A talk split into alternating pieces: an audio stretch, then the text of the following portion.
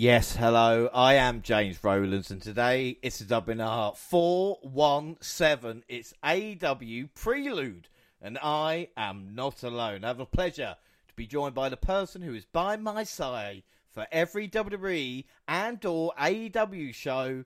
We know today it's Happy Jaxie. How you doing? Hello, Happy Jaxie it is today. Hi is, I don't want to call you Two Face, but you understand sometimes the side of the coin, you know. yes, yes. Today is my good side. You get my good side today. Without a doubt. And uh, and up next, or finally, as it were, a woman who would arm wrestle Powerhouse Hobbs to be Ricky Starks' second. It's Gina. How's it going? Hello, hello. I would totally win that arm wrestling as well. It's all about the eyes. It's all about the eyes and the mentality. I don't think people realise your upper body strength. You know, I don't say that as a joke. It's a statement of fact. You know. sure, for sure. but we haven't looked at AEW for a very long time, not since Revolution. And doesn't that seem a long time ago, boys and girls? Uh, and what we say today, we have six episodes of Dynamite, Rampage to review, and the Battle of Belts. But up first, a little bit of uh, and this broke, of course, in the past month. And Tony Khan talking about an army of bots. Now, basically saying that anybody that speaks negative about AEW is basically a computer bug, uh, which is written in. I could go into the details, but I think I would get more confused. Jaxie, has Tony Khan lost it? Um, I mean, I think is a bit is a bit of a, a, a accusation right there. Um, you know, everyone's going to always have a, have opinions on multiple different companies, whether or not it's wrestling related or not.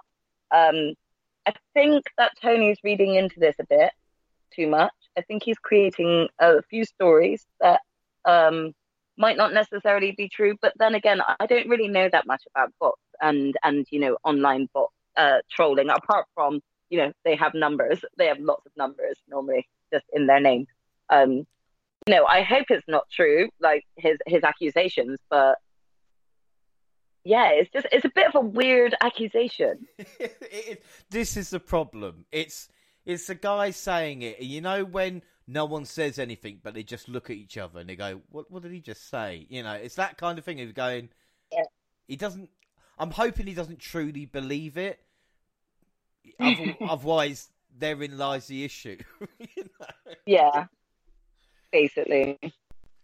I mean, like I said, we'll, keep we'll keep abreast of the situation as we continue. But I thought we'd mention it. Another bit of news as well, and this is what Tony Khan was really happy about, was AEW Dynamite and Rampage coming to NJPW World at no extra cost. So if you're in Japan now, you can watch Dynamite and Rampage, uh, which I think is great, especially if Japanese fans trying to want to get into AEW. And also, I think you agree, Gina, it's expanding the global appeal of AEW, which is something WWE has got obviously decades ahead of them.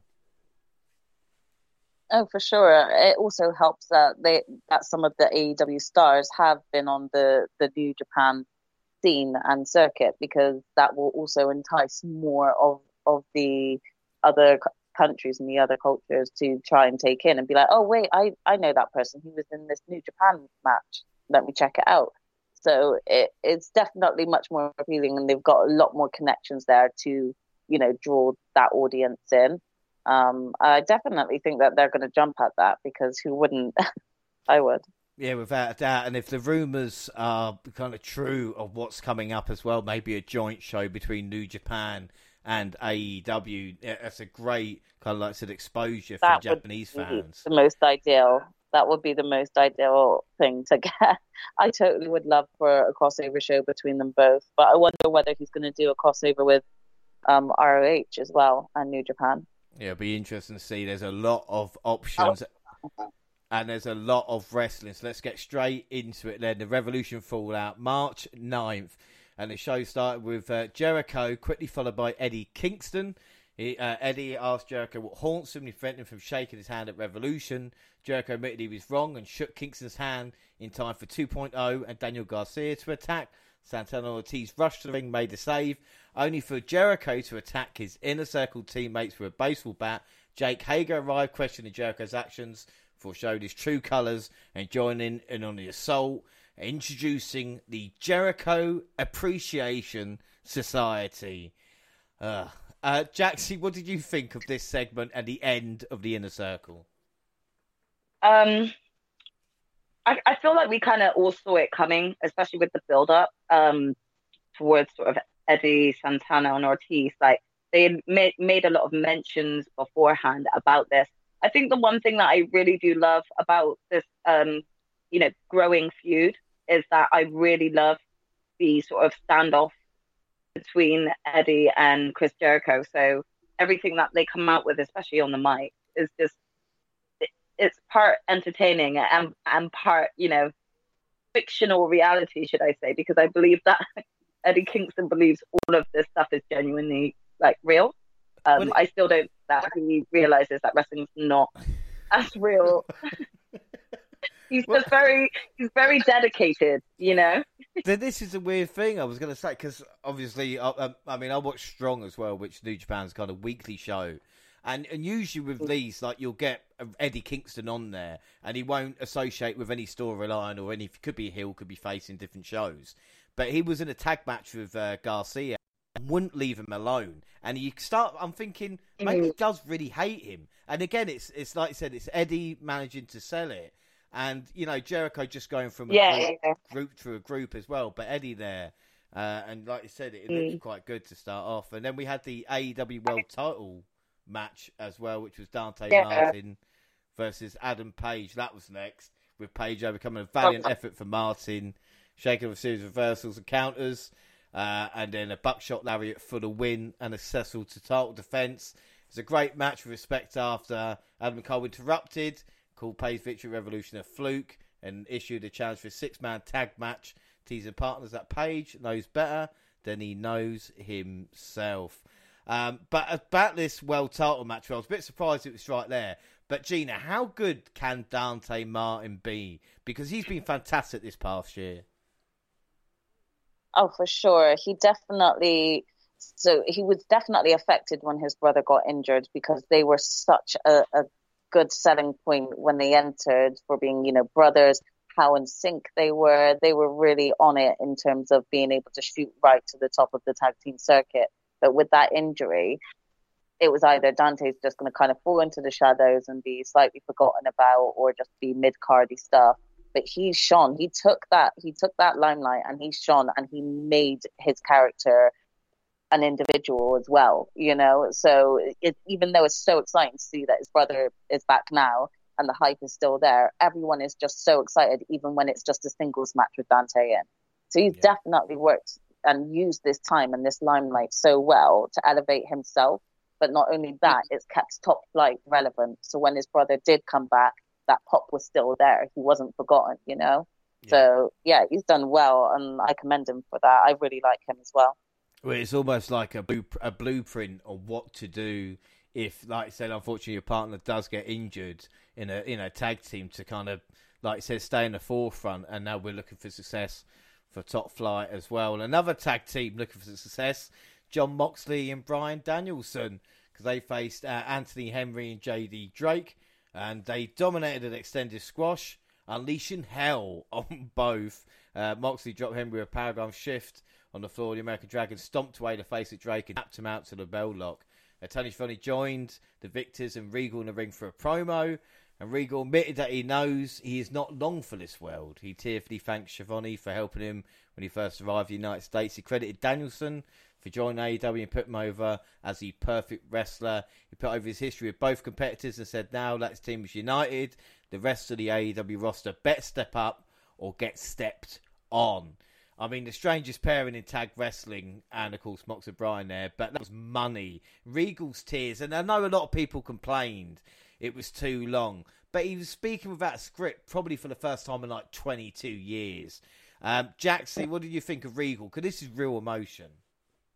I mean, I don't know if I'm just going to be a little bit uh, biased here, you know, being a fellow Brit myself, but I too, like, did not, you know, even think about the length of, of time that he took in the ring talking. Uh, for me, uh, I, I got emotional alongside him, listening to kind of what he's uh, overcome, who's helped him along the way. It's just showing, uh, it's a matter of showing appreciation for where you are today. And I'm glad that we actually got that little bit from William Regal. You know, mm. he played a lot of behind the scenes stuff um, in NXT, which was always great anyway.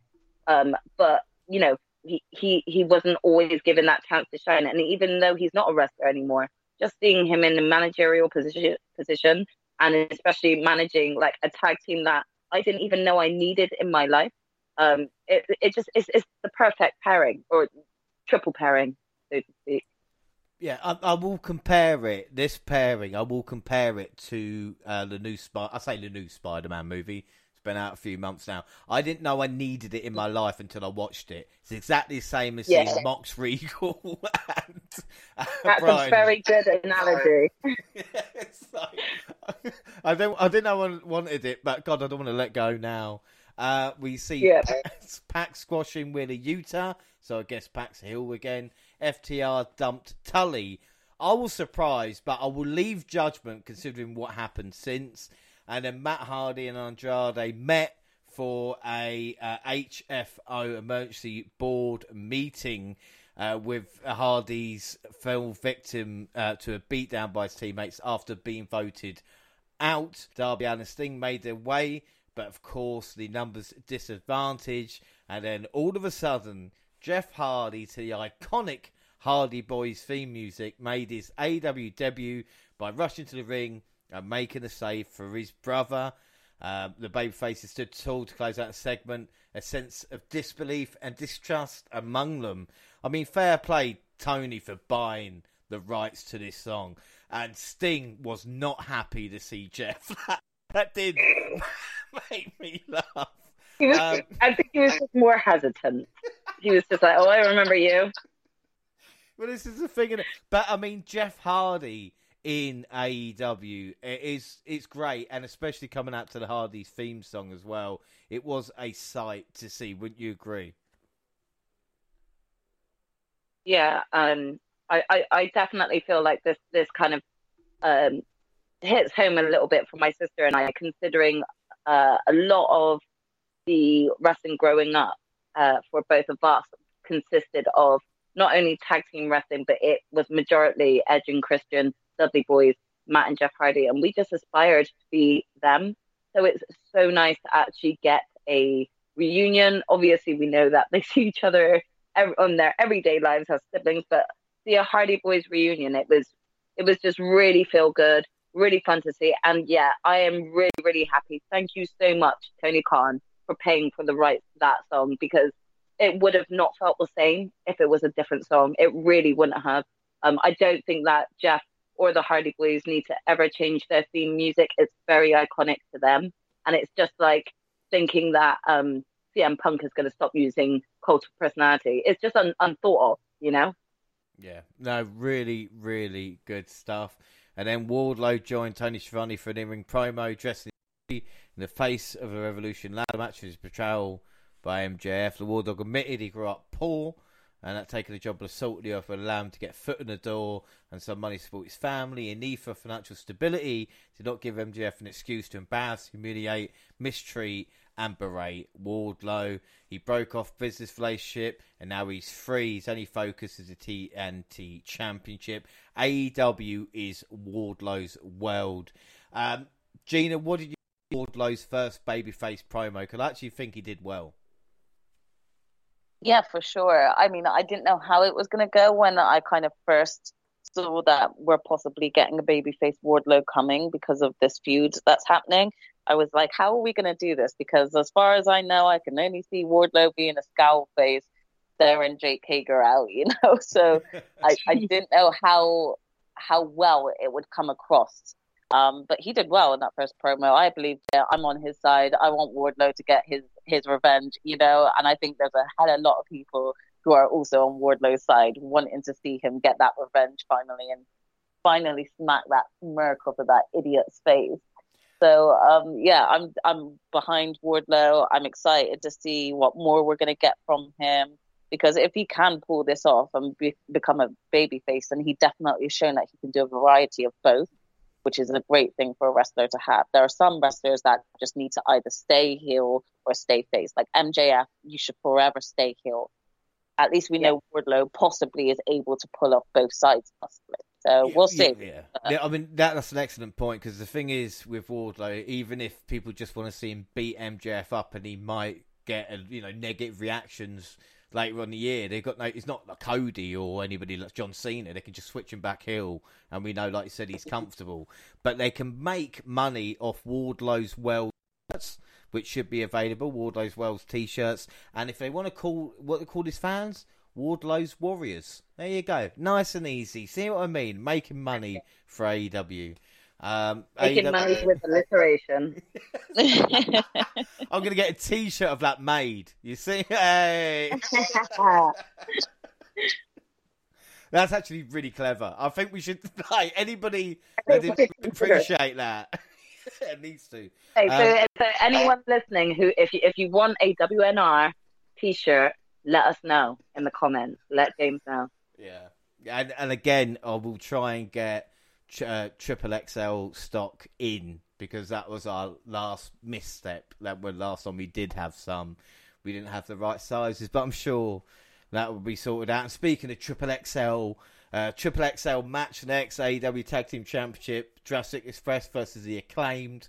We get a well timed save by Luchasaurus preserving his team's reign, even after having the Hills boombox kicked back in his face.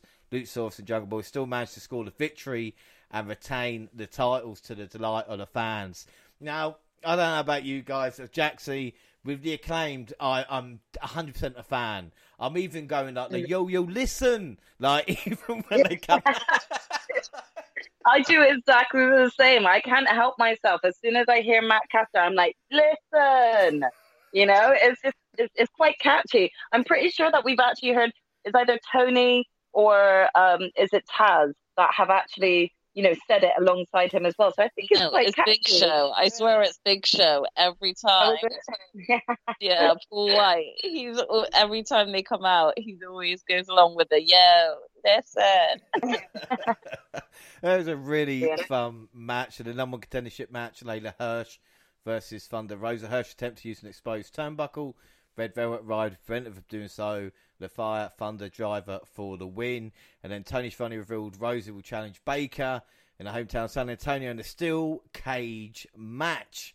Um, I'll put crowd were a bit flat like they had been all night. Let's see if they picked up for the main event. TNT Championship match: Sammy Guevara versus Scorpio Sky. Lambert provided distraction. Van Zant laid out Conti at ringside, who just came out after Sammy had 630 himself through a table.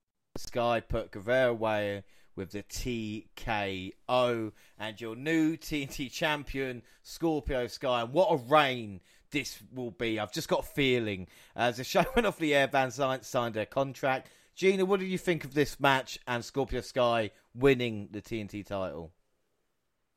I was super, super happy for him. I definitely think it's about time like Scorpio Sky kind of got his time to shine. He's he's been so great even when he was part of SCU, but I definitely think that his single singles run needs a bit more of a, a bigger push.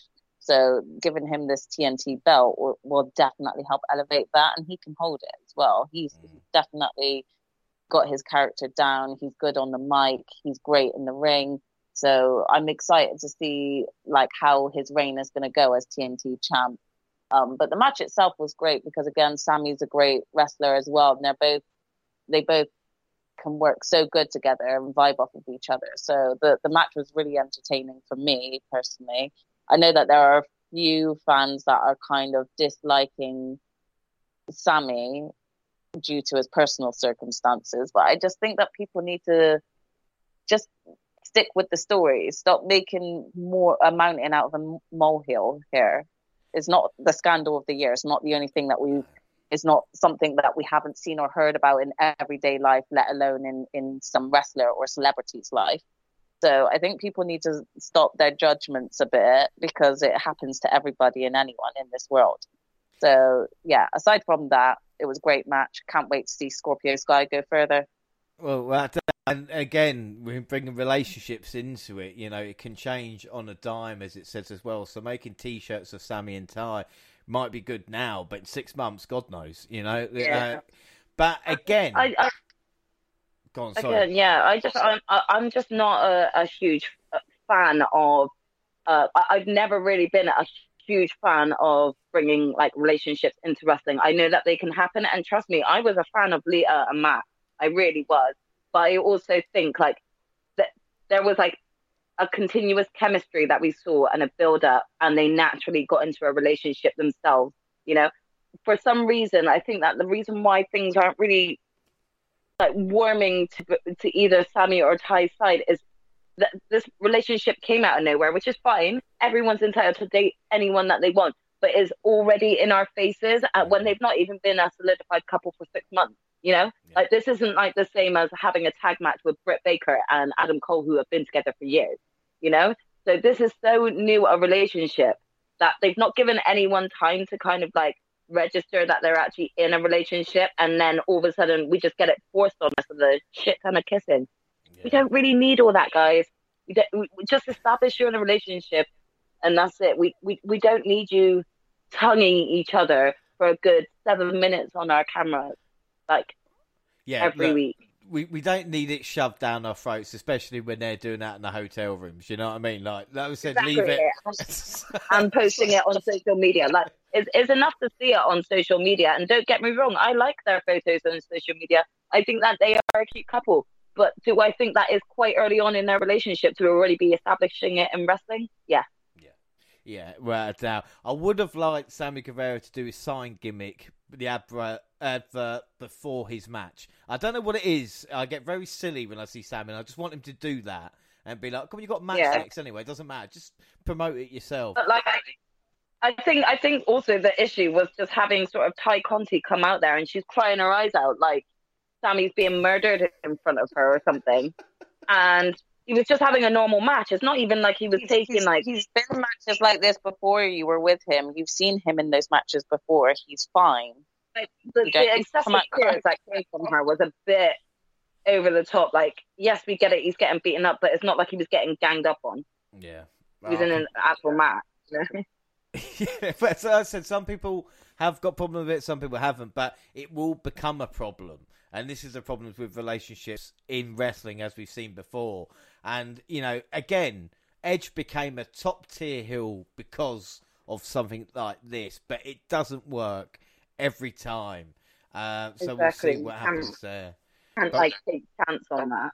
Yeah, without doubt. We'll move on to Rampage, March 11th. We started with Darby Allin versus Marq Quen. Darby won by submission, and the Hardys helped an attack from AFO. Jamie Hayter beat Mercedes Martinez, thanks to Britt Baker. The Kevin James of AEW was stopped by Lee, the Limitless One, that dismantled the factory, but Hobbs took out Keith. And in the main event, Swerve made his debut and beat Tony Nese, which was nice. Uh, Swerve has won 12 titles in 11 companies. I wouldn't bet against AEW Gold. Uh, I thought this was good stuff, but I don't know what you thought, Jaxie. I felt the episode felt a bit like an elevation or a dark. You know, I, I don't really. More like a, a drama show, if I'm being honest. There were so many promos on that on that um card, um, just on Dynamite for Dynamite. Um, I just felt like we were getting like more storyline uh than actual wrestling. Yeah, it was a really, really weird week for that. We move on to Dynamite, 16th of March. We start with Hangman Page and Jurassic Express versus Adam Cole and Red Dragon. Uh, the match took its time heating up. The crowd came alive and the spots built on previous one until Cole loaded the boom on Jungle Boy for the hard fought victory while Red Dragon prevented Page from making a save. This was a great way to start the show. And of course, Gina, they teased the Bucks there. But are we just waiting for Kenny Omega to be fully fit to really start that feud? I mean, I don't know if we're waiting for the stories to kind of line up right before they bring that storyline in, or for whether it's Kenny to be fully fit again. Me personally, I would want Kenny to be fit again and then bring that storyline in for when he returns because I just think that would be epic. And to be fair, me and Jax, we were watching some old school AEW and uh, Kenny stuff um, just kind of when he turned into cleaner Kenny. And it was just, it was brilliant. I forget how much of a great performer he is. And I, I miss that on our AEW screens, especially because we now no longer have sort of Cody there. Like Kenny would be like the next big in my eyes. So to have him come back and then go into that storyline would be even more epic in my eyes. But again, I don't know whether they're, they're waiting to elevate some storylines in which that could help coincide some of what they want to do, or whether they're specifically waiting on him. But either way, I hope it's with Kenny. Yeah, it'll be interesting to see what happens. Uh, we then had Regal join a commentary for Mox and Danielson versus Wheeler Yuta and Chuck Taylor. Uh, we see a clinical approach concluded with a dream team of Moxley and Danielson scoring the victory. But a great thing was Wheeler Yuta slapping Regal after, which I think was. I mean, Jackson, were you surprised? How dare he besmirch William Regal in that way? I didn't think he slapped Regal, did he? I thought Regal slapped him. Yeah, you're right. He did. yeah, I mean, yeah, we go. That's exactly what I'm talking about. He did that. I was going to say, I think it was the other way around. Well, thank fuck I, you I, guys I just said it rather than emails. There was people by their keyboards then, ready to email in. I'd be like, uh, James, you got your facts wrong. Yeah. And I'd be like, no, I didn't. Just, no, um, but I did.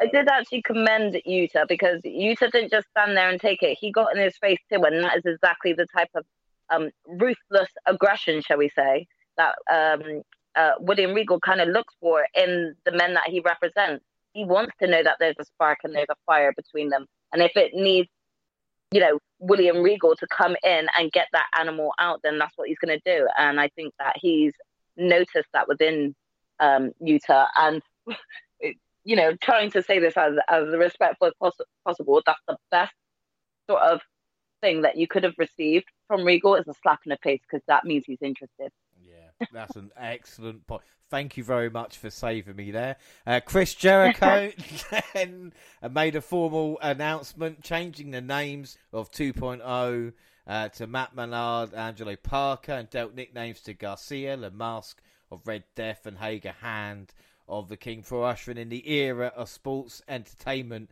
in AEW. You know, uh, and then the TNT Championship match Wardlow versus Scorpio Sky, and Wardlow beat the piss out of Sky in this matchup. I mean, honestly, if we're going to try and make him look like a serious champion, this story was more about MJF basically costing uh, Wardlow an opportunity. Um, roll up finish. I mean, what did we think, Gina? What did you think of Wardlow coming up short here? I know it extends the feud, but are we a little bit disappointed that he couldn't get gold? I mean, a, a little bit, yeah. I, I mean, don't get me wrong. I kind of knew this was going to happen. I didn't think, I didn't expect Wardlow to win it, especially so soon after Scorpio just got out. But I also expected there's going to be some tomfoolery. MJF is definitely getting himself involved because what Wardlow cost him, you know, it, it was inevitable. So I knew it was going to happen. It was it was definitely gutting to see him lose, but I knew it was coming. And to be honest, I, I think it works out well because we can still always go back to Wardlow entering that TNT title um, title reign, you know, at some point later on down the line. So we didn't lose because he, he was losing to Scorpio. Really, he was he lost because MJF decided to do what he does best. But for for the roll up pin, that did disappoint me a little bit. I get it that like you know he was did he get hit in the eye or something like that by MJF, or he got hit by the ring, something like that, and then the roll up. I mean, I just think that like Scorpio could have done his like finishing move and then, you know, got the pin over him because I I still think that like as much as AEW don't use roll up pins as often as WWE. I still think that you're you're still trying to elevate Scorpio Sky. You want him to still look like this really good, even though he was getting him his butt handed to him in that match by Wardlow, you still want him to show that he's like, you know, has pride in himself. That he's like, oh, I don't care that MJF helped. I'm still going to do my special move and then I'll pin him rather yeah. than just go for the roll up. So that's the only thing that maybe disappointed me the most. But I knew Wardlow was going to lose it. Well, one so. thing that made me really happy was I know why they kept the second title belt, and it's for Dan Lambert, and I've got no problem with that because Sky's not wearing it. You know, uh, if Dan Lambert wants to do that, great. does Dan have to He just looks like a fan, you know, who has his own like Yeah, personal not- belt. Yeah, he he definitely looks like he looks like that fan that brings their belts to the the you know to the show, which is fine. But you're not you're not you're not a fan, and also no offense, Dan, but you are not co TNT champion. Like you did fuck all to win that belt. Exactly. You haven't got You your did ass in a ring. in the ring. Exactly, What, what so did you why? do? What did you contribute apart from your mouth? That sounds Exactly. Well, You know some- what? I Sometimes a mouth is, is better, you know. Sometimes being the mouth and just saying yeah, but stuff. Scorpio Sky's mouth is just just as good. Exactly. Like I if, would- we, if I we're gonna do have to that, then we might as well get like a like a chat shit get banged belt. Yeah. Maybe Tony should actually invest in one of those because he has some great managers as it is. So they could all be in the running for best talker or something like that, and just have I their own like title belt that way. Managerial belt. I would love that. No, they need to to win the belt. It would have to be dressed up as mascots in a race, and whoever wants can get the title belt, and then that's how they decide every time. Um, well, well, Great. Would be even more fun than the twenty four seven belt. Yeah, and that is so much fun. Well, the Hardys Yeah. made their first appearance in tag team action at AEW, squaring off a private party in a hot tag to Jeff. Drew one of the loudest reactions of the night. And moments later, the charismatic Enigma, it's been a long time since I said that, paid their love and support off with a Swanton Bomb in a match that may not lived up to expectations, but still strong. Uh, Sting and Darby helped the faces after. Um, and this is crazy when we think about the Hardys now on their fourth run in a third different promotion. You know, we talk about Hardys back at being TLC back in the day, the Broken Hardys and Impact, the WWE return that we had, and now AEW. We're not forgetting about Jeff's world title reigns. The Hardys, Jaxie, have been around for years, obviously. That, why have they still got the connection with the crowd that a lot of other wrestlers lose? I think um, overall they've, you know, if we if we discuss sort of them growing up in in this business, they have solidified their own sort of legacy, uh, so to speak. Like we wouldn't have tables, ladders, or chairs, chairs matches without them. Um, I also think that um, the Hardy Boys are, are the type of wrestlers that a lot of people can relate to. They have a bit of a natural um, enigma, so to speak, about them that they can they, they can really um, show how humble they are as natural characters. So it's easier for fans to relate to, um, to also warm to and enjoy seeing a lot more. Um, I think in general, they they have that sibling, uh, that having your own sibling in there kind of creates like a better better uh dynamic when working together in the ring. And the the way that these two work with each other is like the trust is completely there. And considering when you think of extreme roles or anything extreme you would think of the hardys like you you need nothing but trust.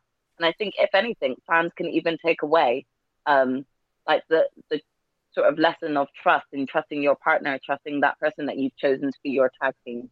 Um so yeah they they've impacted siblings as well as just best friends um, and and you know close knit friends. Uh, they've impacted them more, and anyone could relate to them. Well, this is the thing, and I even remember, you know, when well, when I was younger, you know, you watch wrestling with friends, and then you're the only one that kind of keeps watching after a while. But it's you know, you pick up wrestlers, and especially like TLC, and I was always like Edge and Christian, and all the other mates Mm. would like the Hardys, and I, I, I didn't know why. Like even people that don't watch wrestling watch it. I don't know if it was because of their high flying antics or whether it was there's a connection of like Hardys. Yeah, we like them, and when you can get that, it's worth all the money in the world as well. And speaking of all the money in the world, yes, another segue, ladies and gentlemen.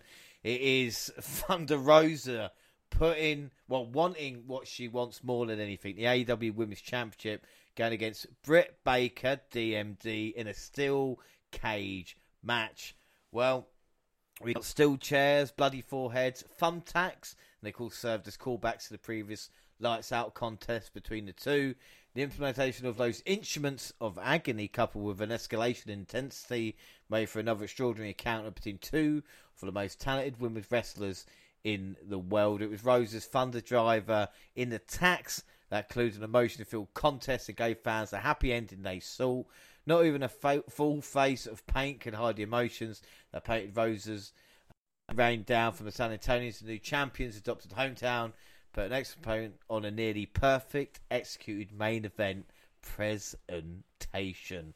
There was so much to like about this, and that was just the entrances. The mariachi band, come on, boys and girls. Um, Gina, what did you think of this match? I mean, the match was awesome, just as you explained it. If you haven't seen it, go and watch it. It's definitely worth watching. They have great chemistry together. I, one thing that kind of deflates me a bit is, you know, we had this tag, uh, tag, um, this championship match, like what a week or two before, yeah, and Thunder Rosa lost, and Thunder Rosa sort of won the next tournament so that she could get a, a rematch and get the belt back. I I don't see why they did that the only reason that I can think of is that they wanted Britt to be holding the newer designed belt that they introduced that night of the first championship match between them. But it just doesn't make sense to me. I just didn't feel like it made sense because it was just a regular dynamite that she won it on and that was a pay per view that she lost it to. Do you, do you see what I mean? So yeah, I, I, it just didn't make sense. I had a feeling she was going to win this match because they wouldn't do two matches so close within each other without the belt being changed at some I, point. I completely agree, and uh, because I did go Baker with predictions, uh, again, it's not like I haven't got a problem with it, but I, I think the thing is, like I said, losing the pay per view and then having she beat Leyla Hirsch to be number one contender, like that's a thing. Yeah. Um, and again, maybe it's Tony Khan just you know, saying, well, you can have your pay per view spot, but you're going to have a steel cage match here. I mean, it was Thunder Rosa's hometown in the main event, I suppose you know you could argue what was a better moment, but at least she yeah, got maybe. Thunder Rosa wanted to win it in her hometown rather than on a bigger pay per view event. Um, it could have been multiple factors, so yeah. knowing the reasoning, but that just for me that kind of just made the match feel a little bit, uh, just a slight bit underwhelming because I just had a feeling Thunder Rosa is going to win this because they're not going to do two losses so close mm. together yeah. for her because that's just like cutting all of the elevation that they've been doing for Thunder Rosa for so long. So um, that that's the only thing that I'll say is that was uh, un, underwhelming about the match. The rest of the match itself was amazing to watch. They both did really great in the ring, gave us such a great main event, and I'm really pleased that she she won the belt. But that yeah. was the only disappointing factor for it. Well, you know me, I'm weird, and one of the things that really annoyed me in this match was the blue lighting on the crowd because the way the camera was, it looked like the arena was empty. And when you think it's meant to be hometown, meant to have a huge, you can hear the crowd. You just can't see them.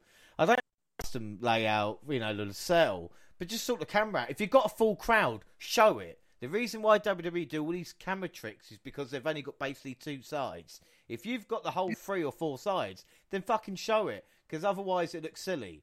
And that, I mean, probably no one else looked, you know, saw that. But for me, it was just like, it took me off a little bit because it's like, this is the main event. You want it to look as good as humanly possible. And I think the match was good, but I wanted more match, if you know what I mean.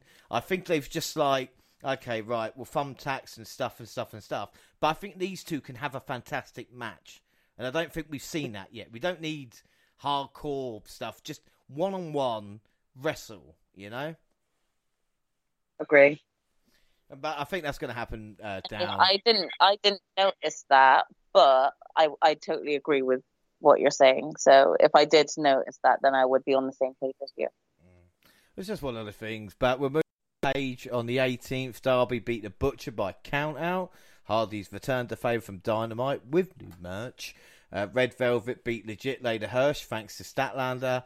House of Black obliterated Fuego and Bear Country. Just give us a trio titles now. Just give House of Black something to do. Is it that difficult? Yeah. I don't understand what Tony's sitting on because there's definite there, there's um, some real definite um, uh, hinting going on with the amount of trios that he's either creating within the company or trios that he's bringing in together. And yeah, House of Black really needs some titles because they every time they come on on screen, uh, they are captivating. They're enticing. I want to continue watching them more. I want to just see them them, them get let loose, you know. And I feel like there will be so much more of a of a drive to see a lot more trios action if there were trios belts. Um, and if you're going to do trios belts, put them on House of Black 1st mm-hmm. They're the best group to put them on first. Yeah, and it gives them meaning and direction, which is so important. And people have a go at WWE for this, with wrestlers just being called up with nothing to do. Have have the goal at the end, you know, have something to work towards. Uh, the main event of Rampage was Keith Lee again, a guy I know he's feuding with Hobbs and Ricky at this moment in time, but at this moment I'm maybe expecting a little bit more. Uh, beat Max Max Caster. Um, the acclaim just so entertaining. That's what I just my notes in this was just so good. Uh, Hobbs and Ricky joined for Beatdown till Swerve came out, and then March 23rd, Dynamite and CM Punk battled Dax Harwood in an honest to goodness match of the year contender. I mean, bring back 70s wrestling. Uh, Harwood looked every bit of Punk's equal, but the Anaconda Vice managed uh, to tap him out. Gina, this was just pure wrestling. Just, I just spoke about it with Rosa and Baker. These two just wrestled. Yeah, for sure. It was so good just to sit and watch. You couldn't take your eyes off this match. Like every single move that they did, they were both executing so well, and it just it just felt super old school in terms of all the grappling and you know the countering of the moves and it was it was just so great and it just reminds you just how great like me and Jaxie have been talking about this the past few weeks actually how great FTR are and how just mm. underutilized they were in the other company they really were because every time I see them I'm just impressed and it, you can't it, really get a bad match out of them, can you? Well, no. The, the thing is, and, and, I completely agree, and, and one of the reasons I've I've heard FTR speak before, and even in NXT, and they do something no other tag team does, where they ask them, right, what's your big moves? What's your comebacks? What moves do you want to hit? And they go, no, what do you want to get in? They go, no, we want to make this match as good as possible. So it's like with the Bucks or anybody else involved. What do you do? We can add to it, but we want to have everything in there. And when you think of maybe other tag teams of like, no, we're doing this. This is what we want to do, and that's why FTR just like you said, it's it's they've blossomed. You know, this AEW prelude, we're going to watch them blossoming. And I know that sounds a bit, you know, whatever, but it's true. No, I agree, um, both with yourself and with Tina. And the one thing that I will just add is that um, this is how you can actually tell that FTR are very strong in contenders for being known as one of the best tag teams in the world. And it is because the, the multitude of matches that we've gotten from FTR since joining AEW, whether or not it be them in singles matches or tag matches, and not one match has actually failed to amaze me. Like mm. each match that FTR are in are is absolutely incredible. And what's incredible about it is how good FTR make the other teams look. Even if they're winning that match, they still make their opponents look amazing and come out on top, yeah. even if they do win. Um, is they've just got such a natural talent and you can also just see how careful they are with some of their moves in the ring. You know, protecting net, um, watching out for certain spots to make sure that they're able to catch them and things like that. FTR are just um, uh, they're just multi-talented in so many ways. Uh, they just make me excited to tune in each week to see what they're going to get up to next. Yeah, it's yeah, exactly, exactly that. Um, completely agree. And then we move on We've got a wild chaotic eight man tornado tag match pitted Sting, Darby Allin, and the Hardys against Andrade's family office, which is a private party, the Butcher, and a Blade. And this match had Jeff's with his first AEW dive, uh, and the good guys won. Uh, Gina, what do you think of Jeff going up that ladder and that dive? Took you back 20 years, didn't it? Not I'm saying that you're not oh, old. Sure. I'm not. I mean, God, I'm not saying you're that old. I don't want to get in trouble. I'm not. I mean, you wouldn't remembered it, but you know. No, for sure. It definitely gave me such like nostalgic vibes just to see the boys together again, and that match was just great. We knew that they were going to vibe and work well with Sting and Darby as well because all of their styles are very similar, and there's obviously history there with Sting. But yeah, it, it was just amazing, just wowed me. Couldn't take my eyes off the screen. I mean, I enjoyed it. Mm. Yeah, it's always fun to watch. Uh, Jeff put his life on the line as it was. You just think, bloody hell, it's crazy. I've been watching. It was really cool to hear though that that was Darby's Darby's idea to do that move. So it was really cool to just hear that from. I, I don't know where I heard that from. Maybe YouTube page, but yeah, Probably it was Monty. cool to hear that. You know what Monty's like. Uh, Mr. Know-it-all, yeah. well, we got the newly christened Blackpool Combat Club. Uh, Mox and Bryan made short work of the varsity Blonds. Regal's been a godsend on commentary. He's not a manager. The goal must be the end game, but they will enjoy beat, beating people up along the way. Jackson think of the Blackpool Combat Club because we probably don't get me wrong. What do you think first? I mean, first of all, I thought he had um, introduced it as the Blackpool Combat Club, and I was like, why is he naming it after a snooker ball? um, obviously, said a second time, I realized he's saying Blackpool. Um, I think it's quite a is is a unique uh, terminology, is a unique name for the group. Would I have given them something different, something a, a bit more catchier, something more shorter? Yes. Um, but considering it's coming from William Regal, I am not going to argue. Well, do you think it's a case of because we're English or British as it was, and Blackpool, you go Blackpool, what? Uh, whereas the Americans going, hey, that's a fancy name, Blackpool. Like, yes. I mean. It, it's just one of those things where it's like, well, I mean, why Blackpool? I get it, I get it, but you know, for for us Brits, we probably are just like, why? You know, whereas yeah, to the Americans, I think it probably would come across a lot cooler. Well, it'd be better if their tag team was like the Towers or something like that. You know, like maybe you can Blackpool into it or something like that. But I don't know. Uh, yeah. Anyway, quickly moving on. MJF cut a promo on Wardlow, refusing to release tracks, um, referring to him as a pig. I own you, he exclaimed with a venomous vigour of the vilest villain in the business, revealing Wardlow works for him and not AEW, then telling Wardlow, uh, telling Wardlow with pay him to sit home long enough, he will fade into obscurity. Uh, Wardlow came out, security restrained them. This was just a building block. Um, so again, very very interesting to see what happens there. And then we get two top five single stars in AEW battle in a damn good, highly competitive match of money fans while they once measuring sticks in Ring of Honor. It was Adam Cole uh, versus Jay Lethal, and Cole benefited from Red Dragon's interference, delivering a low blow and putting him away with the boom.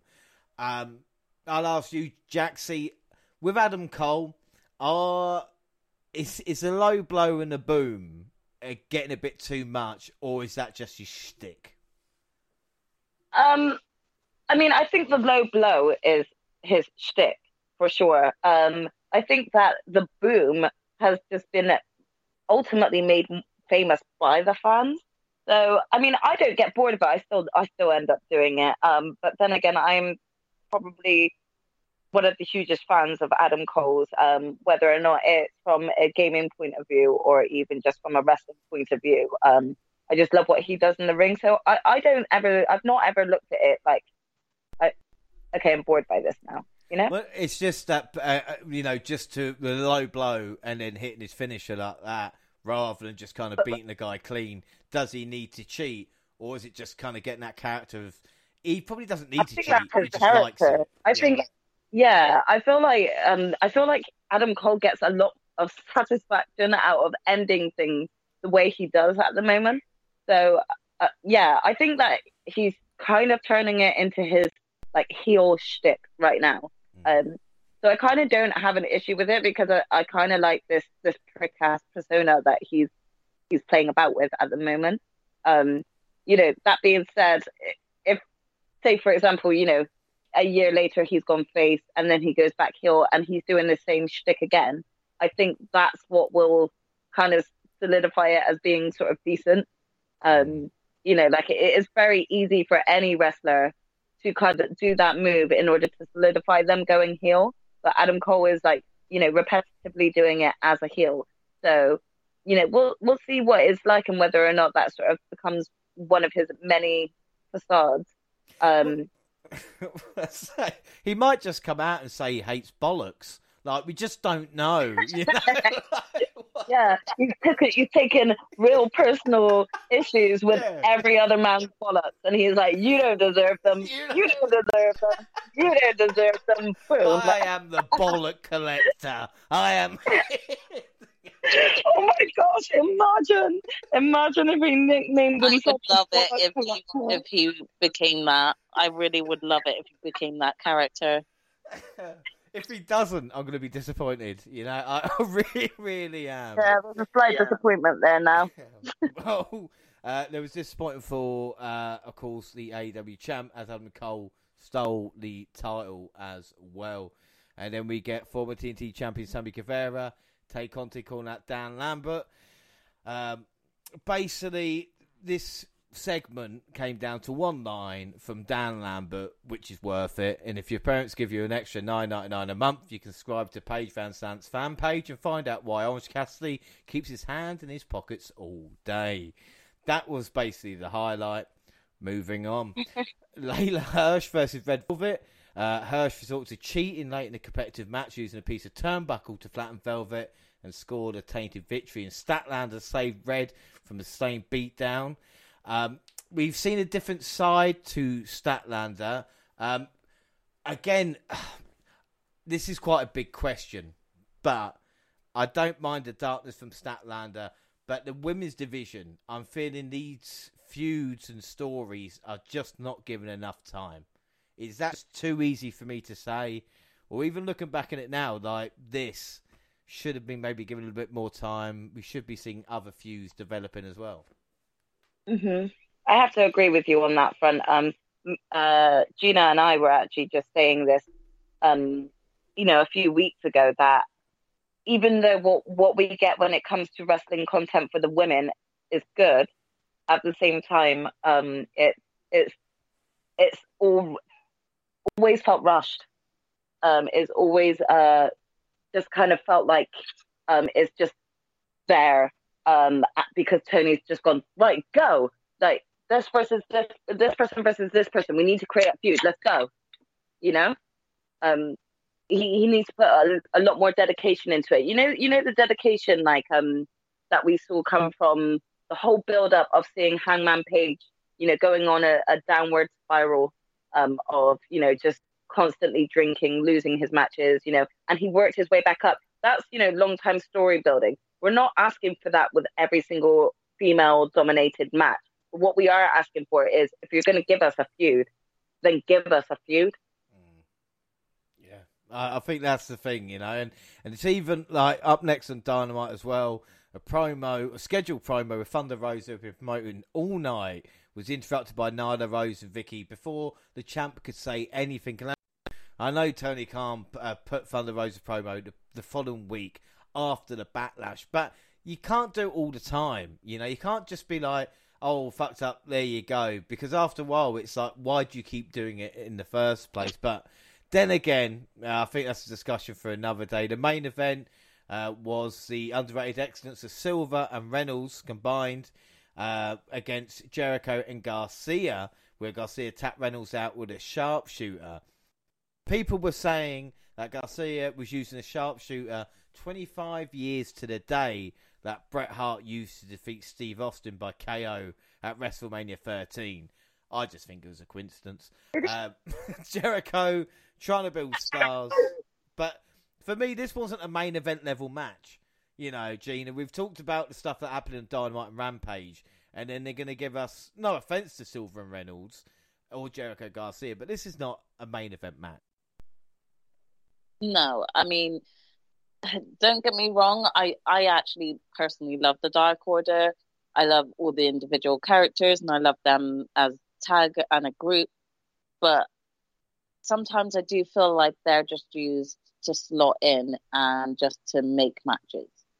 Um, they don't sometimes slot into the storylines. It's just, oh, you're there, you're you're randomly there because you happen to be friends with another person who's involved with this feud. So it's just, um, yeah, I feel a little bit like they're starting to become a bit filler, um, which isn't great. Don't get me wrong, they're still really popular. They've got a lot of fans behind them, and there are so many people who love watching them wrestle.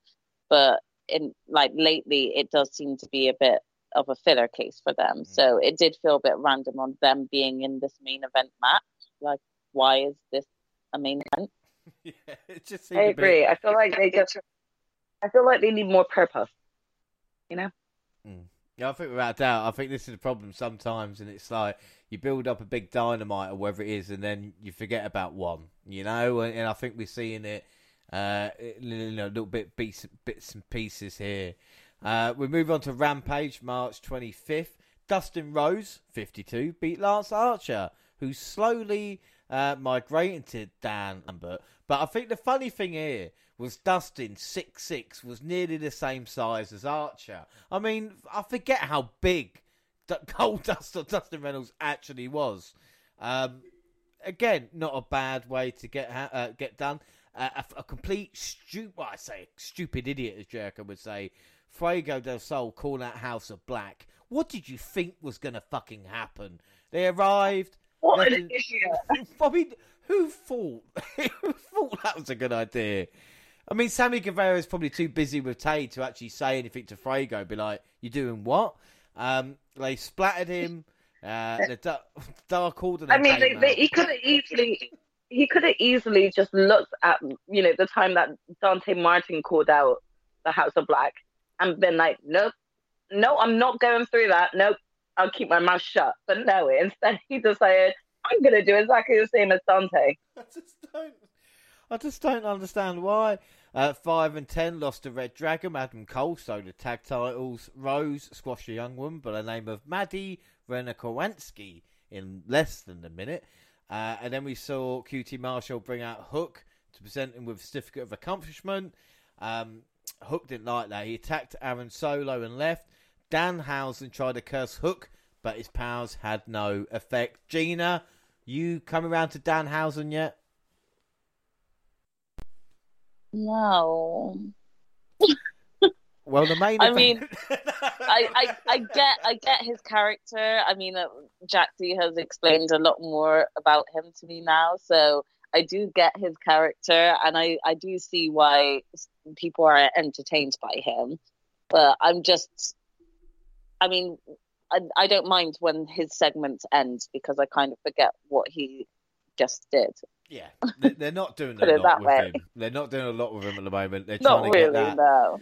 crazy. Um, you know, they're going to have the uh, odd, odd partners. You know, with him and of course Hook as well. So that'll that'll be something, I suppose. And the main event saw Swerve challenge Starks for the FTW Championship, the biggest title in AEW. Uh, Powerhouse Hobbs was his teammate's corner while Strickland showed up all alone. Hobbs attacked Swerve while the ref had his back turned.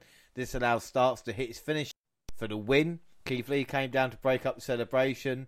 Uh, we will get Lee and Swerve versus Hobbs and Starks at some point, and that match should be good. And I, Gina, I don't know if it's you, but I thought Starks looked excellent. And I don't know if I'm falling for him as well. I think you've started something here, and I'm really worried.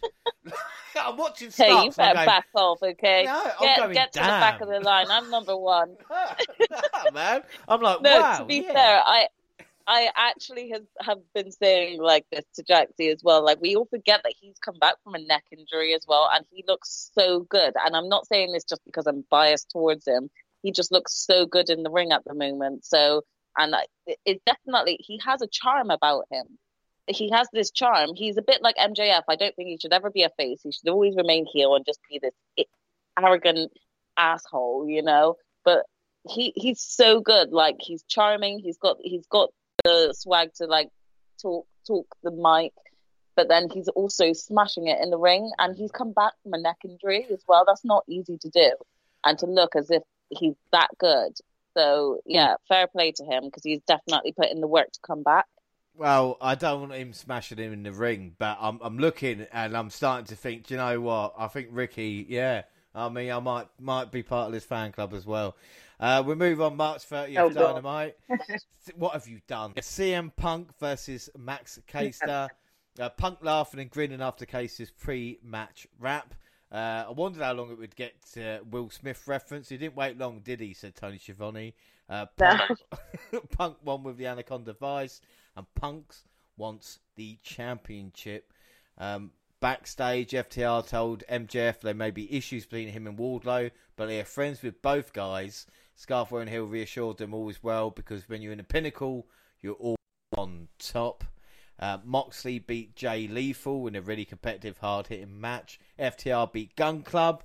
Uh, good to see FTR turning face, and we mentioned them earlier. And Wardlow exploding into the arena, laying out security and getting dangerously close to MJF for being cut off by more guards. The crowd popped huge. Um, and a backstage phone from the Jericho Appreciation Society gave way to an explosive brawl between the Hill faction, returning Eddie Kingston, Santana, and Ortiz. The Hills came out on top and whipped Eddie. And then Danielson versus Wheeler Yuta. Yuta counting out the cattle mutilation drew a huge ovation from the crowd. Advance Yuta spit in the face of Danielson. A great visual that preceded a vicious stomp into the face by his opponent. But Jackson, you've got to love the act of defiance by Wheeler Yuta. And like we said, this has not been just one and turn. This has been, as we've looked back now, gradually over a couple of weeks to this point of defiance. Exactly right, what you said there. I mean, the the, the one thing that I can sort of um, say that I really enjoy about Wheeler is that I feel like there is this uh, pent up personality that's not actually come through yet. It's very intriguing to kind of see this potential um, collaboration alongside both Bryan Danielson and Jon Moxley. Uh, again, those two are two wrestlers that have got so much tremendous talent that I didn't actually realize that I needed them together. And just seeing this interaction in the ring between Yuta and uh, Danielson, gosh, they they went hard in that match, and it was amazing to see. It was lovely to actually even hear the crowd going wild, not just for Danielson but for Yuta as well. He really deserved a lot of the praise that he was getting uh, throughout the match because he held his own against someone who's practically been debated as to whether or not he's the best in the world. You know? Yeah, without doubt. And one of the greatest of all times. And you think about what uh, Bryan gave Yuta in that matchup. Uh, just you know, through offense and everything like this, it really does show that they've got faith in him.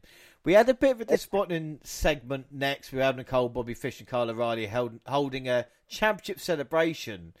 Um, where just got interrupted and just ran away, left the titles in the ring. I mean, there weren't really much, much else, I suppose. Uh, we then get AEW champion Thunder Rosa for the promo she didn't get the week before. Uh, and then the Owen Hart Foundation Women's Tournament, because AEW does love a fucking tournament, uh, kicked off with a bunny squaring off with AEW's newest signee, yes, Toni fucking Storm. And the Aussie entered a thunderous ovation and ran through the bunny. Calls former Mae Young Classic winner, former NXT UK Women's Champion, and Storm with the emotional thank you to the fans at ringside. It reflected a woman who needed that reception to remind her that she was still a major player in the sport. She probably lost some passion, as most wrestlers do. But uh, Gina, it's great to see someone as talented as Toni Storm uh, get get a chance in AEW, wrestle once on Dynamite, and then probably see her on Dark. But in all in all seriousness, it's great to see Toni Storm. I mean, yeah, don't get me wrong. I think I think me and Jaxie had our own little personal bet on who it was going to be, and I guessed Toni Storm. So I was super excited. Yeah, I, loved, I, thought, it was, I thought it was going to be Ember Moon. Yeah, no, I got I got it right. So I was super happy to just have a win over Jaxie for once.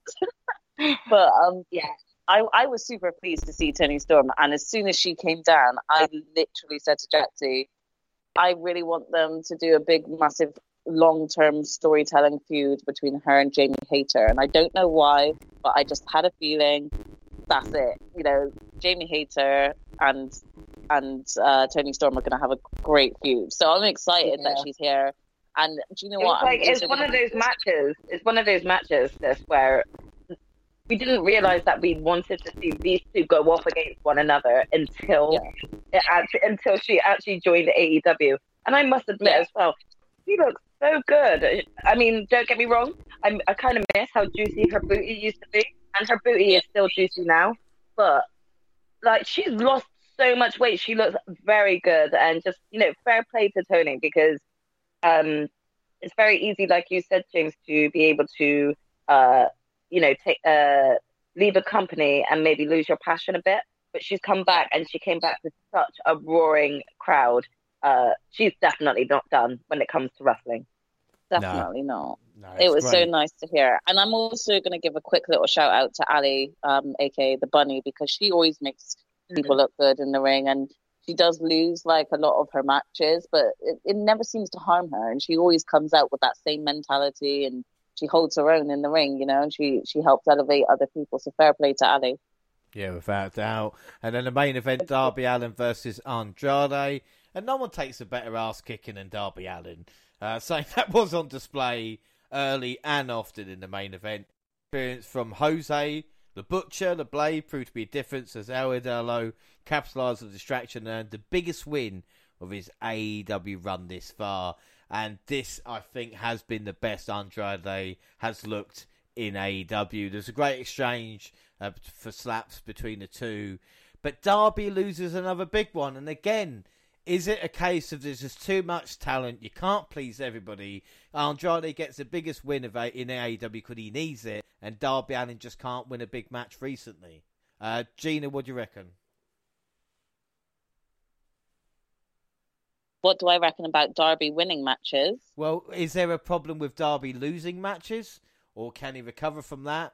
Or is, I mean, I it... think he can recover. He's built up such a big rapport, especially since the beginning of AEW, because he has been on there from the beginning, and he's just elevated himself a lot throughout that whole beginning phase as well. So some AEW fans who may not have tuned in to the very beginning of the shows possibly didn't see how well Darby did from the minute he joined but we've seen that lot. So I think him taking a few losses here and there, in my eyes personally, I don't think it affects or hurts him in any way because he's been a champ twice, you know, and I think he's also helping to elevate other people while still getting elevated with Sting.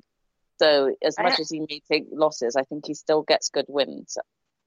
I think I have to agree with Sis on this. Um, I, I honestly don't think that taking a loss here and there um, will affect him because he's he's so goddamn popular. You hear his music and he, like everyone is is screaming for him. Even I get go a little fangirl because if I am still a huge fan of Darby, I think he can afford to take these losses. I think Andrade really did need the win. Um, oh my gosh! First of all, the match was amazing between those two. I would happily sit there and watch another match between both of them.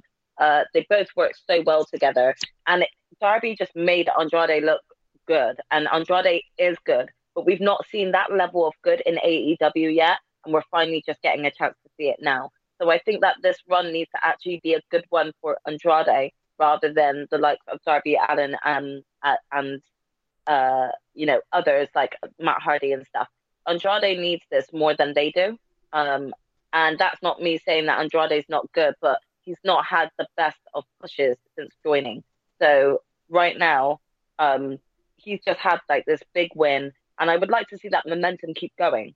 You know, this is the issue with it. It's like my my thing with Darby is that he's not won a singles match on pay per view. I do believe he lost to CM Punk, of course, at All Out last year. The following pay per view lost to MJF in singles action. Yes, he oh, he won. He won the TNT title from Cody. But he wins. And that was he wins. But this is what I'm saying. He wins with Sting, and that TNT Championship run. I look at Sammy Guevara now and, and Scorpio Sky with the TNT title, and I think when Darby Allin had it, it was a special championship. And I don't know if it was just because of the title or the wrestler as well. And like I said, Allin's got this, this great connection with the crowd. But I really think there's, like I said, the, the future is there and the present is there to kind of build him as such. The only issue with Andrade winning this one. And again, I may be wrong, but Dynamite have set up a coffin match between him and Andrade, which Darby won't lose. So again, it's 50 I mean, yeah, you never know because, but you never know because AEW do like to throw a curveball and like you know what what if they do decide actually do you know what? Yeah we're gonna we're gonna kind of have Darby go on this losing streak and he's going to like try and beat Andrade at his own match and yet he still loses it. Like what does that do for them then? So you never know. That being said more than likely you're right and it's just going to be 50-50 booking but I, I I'd like to think that like you know they're going to these these wins and losses count in terms of you know their overall score and where they go in terms of uh, challenging for a title. So I'd actually like to think that they're building Andrade up to a potential um, title challenge. Uh, and I think that if if they are going down that route, then he needs to win that coffin match. It'll be interesting because at the moment I can't see Andrade at double or nothing unless it's a battle royal or ladder match. I can see Sting and Darby versus the Hardy Boys. So it'd be interesting to see what way sure. they go with that. But we'll carry on and Rampage April 1st. We've got Top Flight versus the Young Bucks. The Bucks won, but Top Flight looked awesome. Um, now, Gina, this might be silly of me to say, but this was a great match. And there are too many good teams in AEW. So should we have another set of tag team titles? I know we've got the AAA. I know we've got Ring of Honor. I know AEW. But honestly, there could be like a, a cruiserweight. Ta- you know what I mean? The amount of tag teams that could seemingly yeah. hold gold is crazy.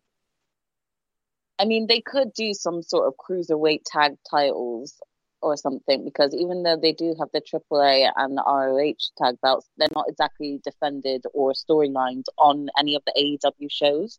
So with the amount of tag teams that they have, they definitely need to put something else out there. Um, top flight, they they just continue to amaze me, like their energy and stamina, the way they're able to keep up with su- such veterans like the Young Bucks is just is is so amazing to see because we do see tag matches out there with the Young Bucks versus other tag teams who are also just as good, but they're, they're, veterans or they've been in it a long time, and their matches are nowhere near this on the level of this match between Top Flight and Young Bucks. Like that could have been a pay per view match in my eyes, you know, that just at chucking a stipulation here or there, and that could have been a, a wicked pay per view match. So I, I definitely think that we need to do some more for the tag team division in terms of not just one set of tag belts. We do need another set coming in at some point because there's so much they could do with storylines. I'm still itching for them to do various different storylines, and we're gonna get it, but it's just as and when they decide to introduce it, I guess. Yeah, without doubt. Uh, well, we get American Top Team in the ring. We want it now, Tony. We want them now. we got American Top Team in ring promo. Sammy and Tay destroy Hill's car. Uh, they will be heels by the end of the year. Uh, Dan's feud with Cody moves to Sammy. Uh, looks like we may be getting Hook and Danhausen together as well. House of Black, Melody, Bruno, Stu Grayson, and Fuego. Was there any doubt? Jamie Hayter beat Sky Blue. AEW just shoved it quickly in. It's a women's match, only needs five minutes. Did we know Ricky Starks lived in Wolverhampton for three months? Hey, did we know that, Gina? We would have gone, wouldn't we? If, if Did he actually? Yeah, yeah. That's what the commentary said. When he was training to be a wrestler, he lived in Wolverhampton for three months. I oh, missed my opportunity, guys. I missed my right. He'll, he'll be back. He'll be back, and when he comes back, we'll shove shove you in his face. He's got nowhere else to look. Yeah, and if that doesn't yeah. work, we'll do Gina. That, that's, that's, we'll do one or the other. yeah. Jaxie's not going to hear the end of this now for the next couple of months. That's all she's going to get. Yeah, Me talking about my missed window. Well, it happens to us all, but uh, Powerhouse Hobbs refused to be disrespected. Henry in a pre-match interview, John the Spotlight, Keith Lee was gifted. Imagine the triple threat of Powerhouse Hobbs, Keith Lee, and Mark Henry. That would just be so, so much. That would be I mean, do you just want to take all the money I have right now for that? Please, just give it to me. well, we did get. So, I mean, you know what? I am, I am itching to have Miro come back because imagine the, the, the type of matches that we could have. Even a triple threat between those three would be amazing. Yeah, without a doubt. Miro just needs to come back, no matter what. I don't care. Like, Where he is, but can you come back now? He's probably in Wolverhampton. Uh, we get Hobbs versus Keith Lee next. Hobbs impressed me more than Keith Lee did in this one. And I was so taken by Keith Lee and his character and his work when he was feuding with Adam Cole, weirdly enough, for the NXT title. And I'm not saying it's a step short, but with Hobbs, he's got motivation in his eyes. And that is, is, is even bigger. Uh, and after the match, Ricky Starks and Swerve Strickland fought outside. The FTW champion sent his roll through a table with a Roshambo, and Team Taz and teamed up to beat down Lee, and Hobbs speared him through a table. This was uh, good stuff there. And then April 6th, Dynamite, we start with a pay per view quality match to Adam Cole and Christian. The crowd was hot. Cole hooking a rope with his leg to counteract an attempted kill switch, poking the eyes, and followed up with a boom made uh, for a great finish that put over his ring in ring awareness and his ability to cheat to go undetected. Uh, but there'll be no cheating uh, when he challenges Hangman to pay for the AEW World Title in a Texas Death Match. So Jaxie, first time ever one-on-one meeting between Christian and Adam Cole, and boy did they deliver. Yeah, I mean, I kind of I knew this was going to naturally be a good match, just in terms of both wrestlers are amazing at what they do in as individuals. Seeing them get in the ring, you were very much right, James. I even said this to Gina, like this is actually a pay per view type match. We should, we are so lucky we're getting this on like free TV right now, rather than or you know maybe free TV for America, not for us. You have to pay for five FITE TV, but uh, We can watch it on just ITV. saying. We can watch it on ITV. It's fine. It's- Yeah, but I'm not waiting until Saturday for it. I get everything ru- ruined for myself straight away. But yeah, it, it, again, this match it actually shocked me more than I thought it would with how good it was. But Christian, he's he's he's continuously showing and proving how much he still has it. Yeah, without a doubt. Without a doubt. You know, Christian looks the same as he did. you know, I'm talking about 15 years ago. Talk about talk about the Hardys. You know, yeah, bit of bit of uh, you know mileage, so to speak. Same with Edge. Christian just no. Yeah. 2005 called, and they want Christian back. Like that's that's how good he looks. We're not giving him back. No way. He's doing way too well up back up here. So let's leave him where he is and not put him back down with a with the other company who just didn't really appreciate the talent that he could bring. Right. uh, well, up next, and this is weird as well, Samoa Joe in AEW. Now, the WNR podcast started Joe Watch for Jared back in 2015 when we started watching NXT. I would never have thought that that man would have moved to AEW at this point in time. But then again, I've just seen Adam Cole versus Christian, so a lot can happen in a short space of time. Uh, the Samoan Submission Machine dismantled Max Caster and qualified for the Owen Hart tournament. Uh, but Caster did rap about Joe's time as NXT champ. He said we beat him in the ratings when he was their champ. Um, I love Joe and the cockiness. And you spoke about Miro. Miro versus Samoa Joe. Book it. Simple. Oh my god, hell yes. Take my money for that match. I will I'll pay for the ring myself if that needs to be the case. You know, just double or nothing. Miro versus Joe. I'm in. You know, it's as simple as that. Yep, give that to us. Give it, take my money. Well, what else was given to us was the Battle of the Shawns as Dean battled Spears. Uh, Dean rolled up Spears and Wardlow destroyed a security team. MJF on commentary. Now, MJF, I've got a love hate relationship with him uh, because sometimes he's lowest common denominator. But he did call Tony an old prick, which made me laugh. so I gotta like it. I like it. No, that really made me laugh out loud, like really laugh out loud. I wasn't expecting it, and all you hear is "You're wrong, Like- prick." Sometimes. Tony Tony's commentary on MJF though is also gold. Like he he just Yeah. literally sounds like that disappointed uncle that he's related. He can't believe he's related to this piece of trash. Like that's the way that it feels whenever you hear him on commentary talk about MJF. It's brilliant.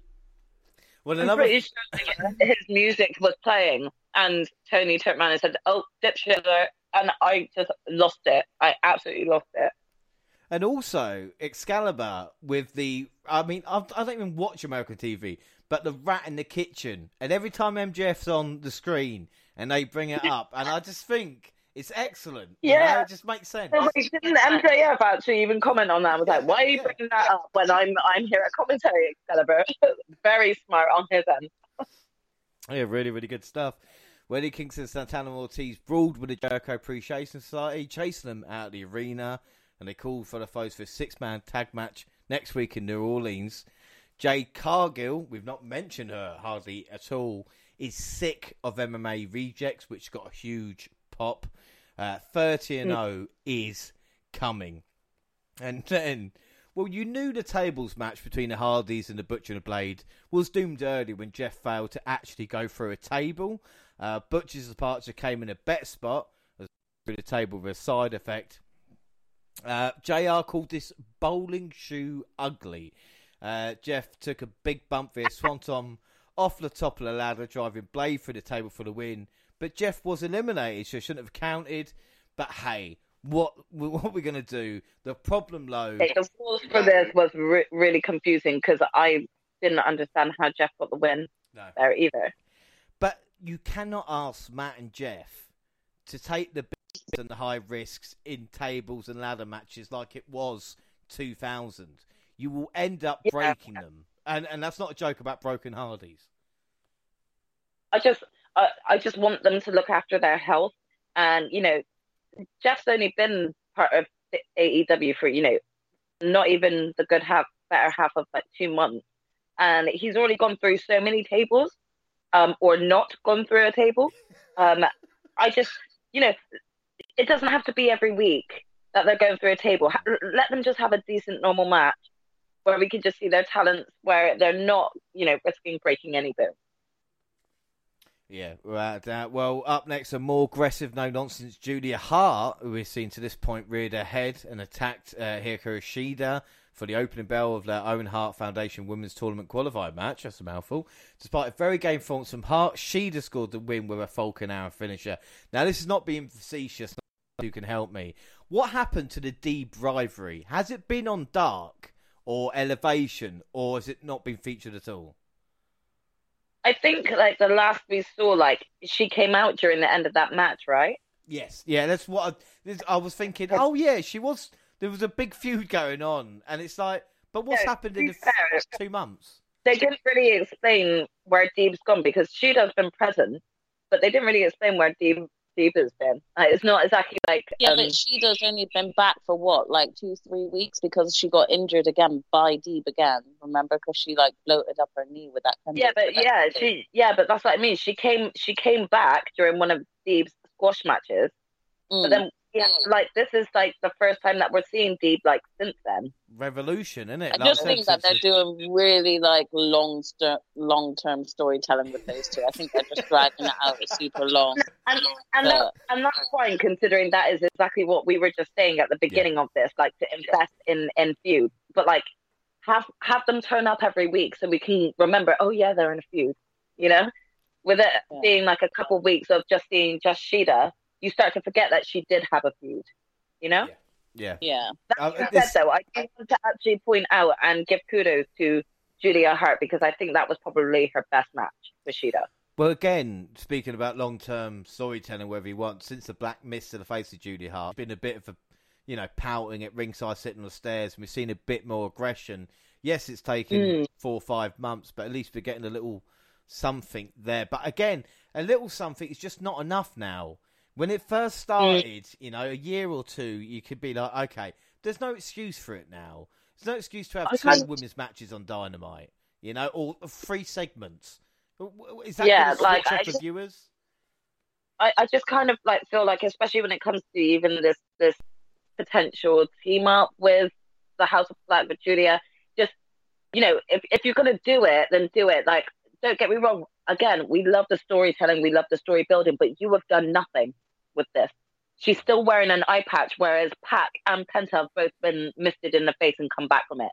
Yeah. So it's like, make it make sense. Like. I, I will be a huge fan actually if she ends up converting to the House of Black. Um, after having what what has been done to her to her. But it, you're losing that momentum, you know. You're you're losing that. Like there, there's a lot of people out there who go, "Oh, I forgot that she got misted." Yeah. You know. So it's like if you're gonna do something with her in the House of Black, which I I I like to think that they were going to because from the match itself, with the eye patch on, it looked like she had a little bit of similar makeup that Aleister Black had or, or has over his eye. Uh, you know, that could have been just a bit of like tomfoolery or just a bit of fun from her end. But I like to think that it actually was a bit of long term storytelling. So you need to make it consistent. Otherwise, people are just going to forget. Yeah, she was misted ages ago, wasn't she? Oh, yeah, she's got an issue yeah. with the boys or whatever. You know, like it's, it's carry it on. It's, it's like what we were saying about Dee. Well, it's like Ruby Soho. Like, where is she at the moment? I know she showed up on Dynamite after a while, but it's like, where has she been? And even some like Kip Sabian, who's been in the crowd with that box on his head. How many people know he's got that box yeah. on his head? You know, like how many people you know actually know? I didn't know that until Jaxie told me. Yeah. Yeah, but it was I didn't it was James who told me. James who told me I didn't know it was under there. So I, I honestly thought to myself though, it's got to be someone because of like like someone connected to the company because of the fact that AEW are not going to let a one a randomer, like a random fan, just sitting there with the box on its head. That's way too distracting, you know. So it, I knew it was someone. I just didn't know it was Kip Sabian. But yes, it would be nice to see him back as well. Him and Penelope Ford. I thought Penelope Ford was getting um a lot better in the ring. Um and was kind of enjoying seeing her in different um matches. But yeah, she's kind of gone quiet herself it's like Tony, don't forget about all of these people that you actually still have that people are still invested in, yeah. and yet we haven't seen them in so long. Yeah, this is the thing, and it's again, it's easy to say, well, why are you're not using them? But in his head, he's going, well, if I announce a surprise, and it's like a huge announcement, this dynamite, a surprise wrestler joining, but it's after a while you can't have too many massive announcements of wrestlers joining, even with like the amount of releases now. There's not that many wrestlers that can make uh, an impact, so to speak, as a surprise. we're looking at with uh, next week's Dynamite. But it's interesting times. The main event of this Dynamite was FTR versus Young Bucks 2, and this was a superbly wrestled match, completely unlike their first encounter. Why? Well, because the FTR were baby faces. The crowd in Boston was completely into everything Dax and Cash did, culminating with them doing a vicious BT trigger to Matt, planting kisses on his cheek Hello, the Bucks and Adam Cole, and finish them off with the big rig. Um, top, top quality. Uh, Dax and his hot tag as well. I mean, honestly, Gina, this was amazing. Yeah, for sure, it was amazing. Like I said a bit earlier about FTR, they just every time they come out, they seem to pull out something that I that wows me. And even in this match, you know, again, the, everyone says the Young Bucks are the best, and people say FTR the, are the best. They both proved why they have both been compared to that in that ring. That match was so good, pay per view worthy. It's worth watching again. There's just so many things that you will notice about that match when you watch it a second time around. And it, it, yeah, definitely go and watch it if you haven't seen it because such a good a good match between them. I will always be behind their matches. And if they give us a round three at some point in the future, I'll be there throwing my money, waiting for it. Yeah, without that. weirdly enough, uh, I was hearing after this match how good the Briscoes versus FTR was from Ring of Honor Supercard of Honor, uh, and I actually watched it, and I got to say the Briscoes and probably better. A real, a true tag team classic. So if they need to get a chance to watch the Briscoes versus FTR as well from Ring of Honor. And again, completely different style of match. But like we talked about earlier, FTR just so, so good at what they do. And then Rampage, April 8th, Regal joined commentary for Brian, Dan- Bryan Danielson, even beating Trent Beretta in a good matchup. Danhausen tried to curse Hook. Tay and Sammy are turning heel. Poor Scorpio Sky. Uh, Swerve beat QT. Red Velvet beat Willow Nightingale in the Owen Hart Cup. And the main event, it was Moxley versus Wheeler Yuta. Uh, Yuta stayed in the fight for the most part, but Moxley busted him open by throwing him to the steel stairs. Uh, Yuta managed to kick out the Paradigm Shift twice, but was unable to keep himself from passing out to a rear naked choke. This was an absolute barn burner of a match and a fantastic way to close the show. Bryan and Regal showed respect, and Yuta got a shake. Um, I just thought this was brilliant. Jaxie, what do you think of this matchup? Oh, this is definitely by far my favorite of um, that to come out of uh, Yuta and, and Moxley. Just those two. Uh, you know, he brought it really hard with with Danielson, but yeah, it was very much more like animalistic watching both him go against uh, Mox. I, the match went so hard. It's probably been my, my favorite match of Yuta's. Um, and I, I, I think that if, if this didn't solidify what a talented wrestler uh, Yuta is, then then you know you can't convince convince anyone because this match was just amazing. It went hard. The to have the capacity to keep up with the likes of Jon Moxley, who has been doing this for a lot longer and on a lot more of um, mainstream events that than the likes of Wheeler Yuta.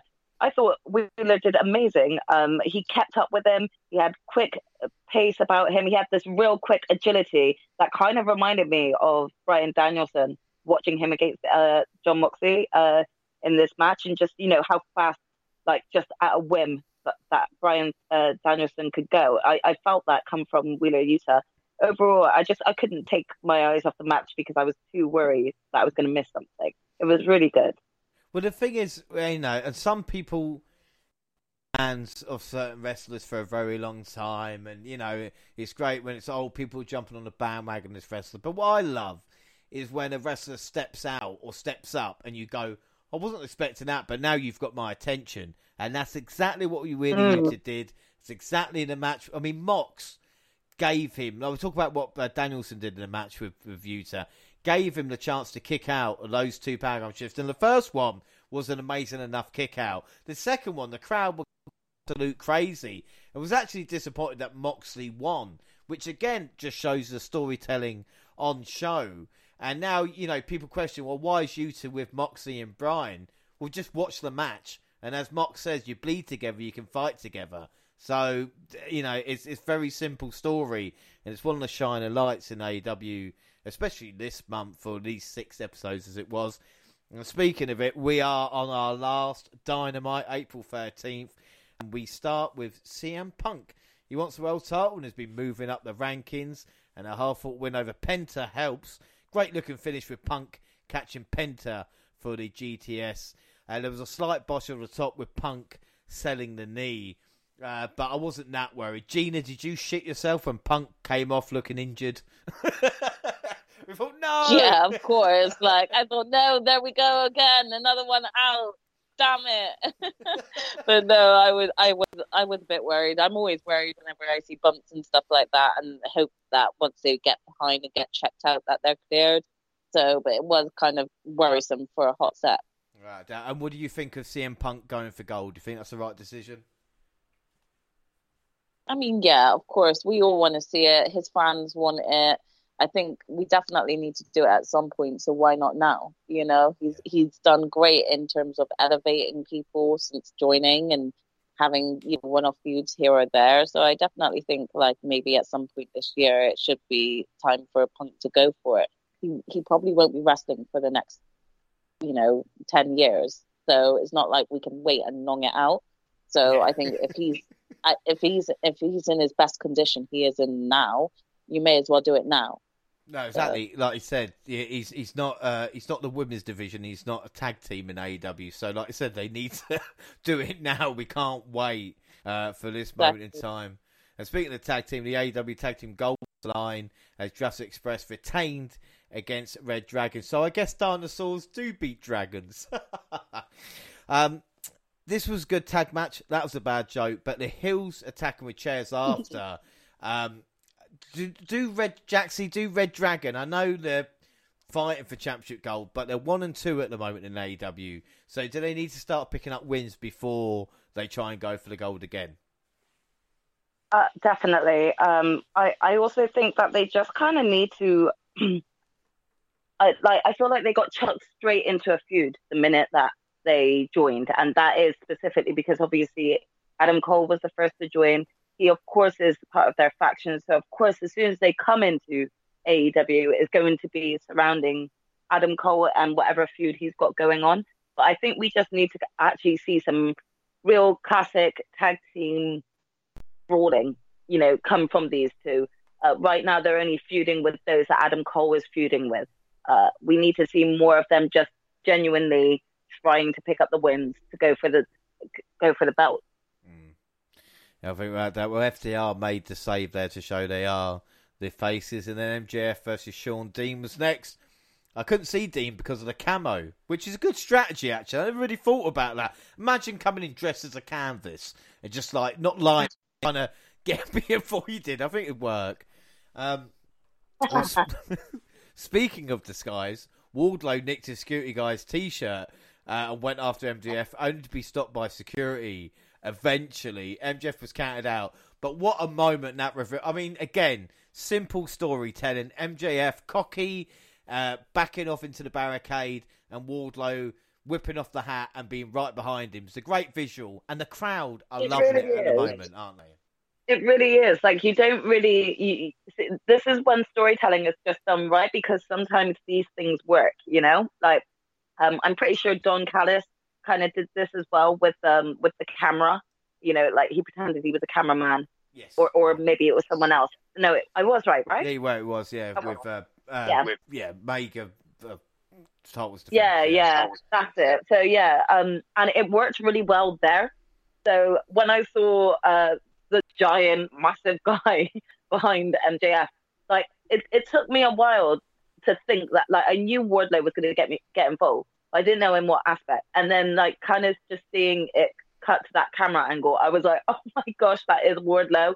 And even though it could be seen as the oldest trick in the book, it actually still was so funny and so good and made Wardlow come across again as the biggest baby face ever. So I thoroughly enjoyed this match and I I hate to say it, but I love what MJF brings out in other wrestlers because of how much of a dick he is, you know? My my only thing with with this is again if he says to Wardlow, right, you can face me at double or nothing, but you have to beat these four or five guys.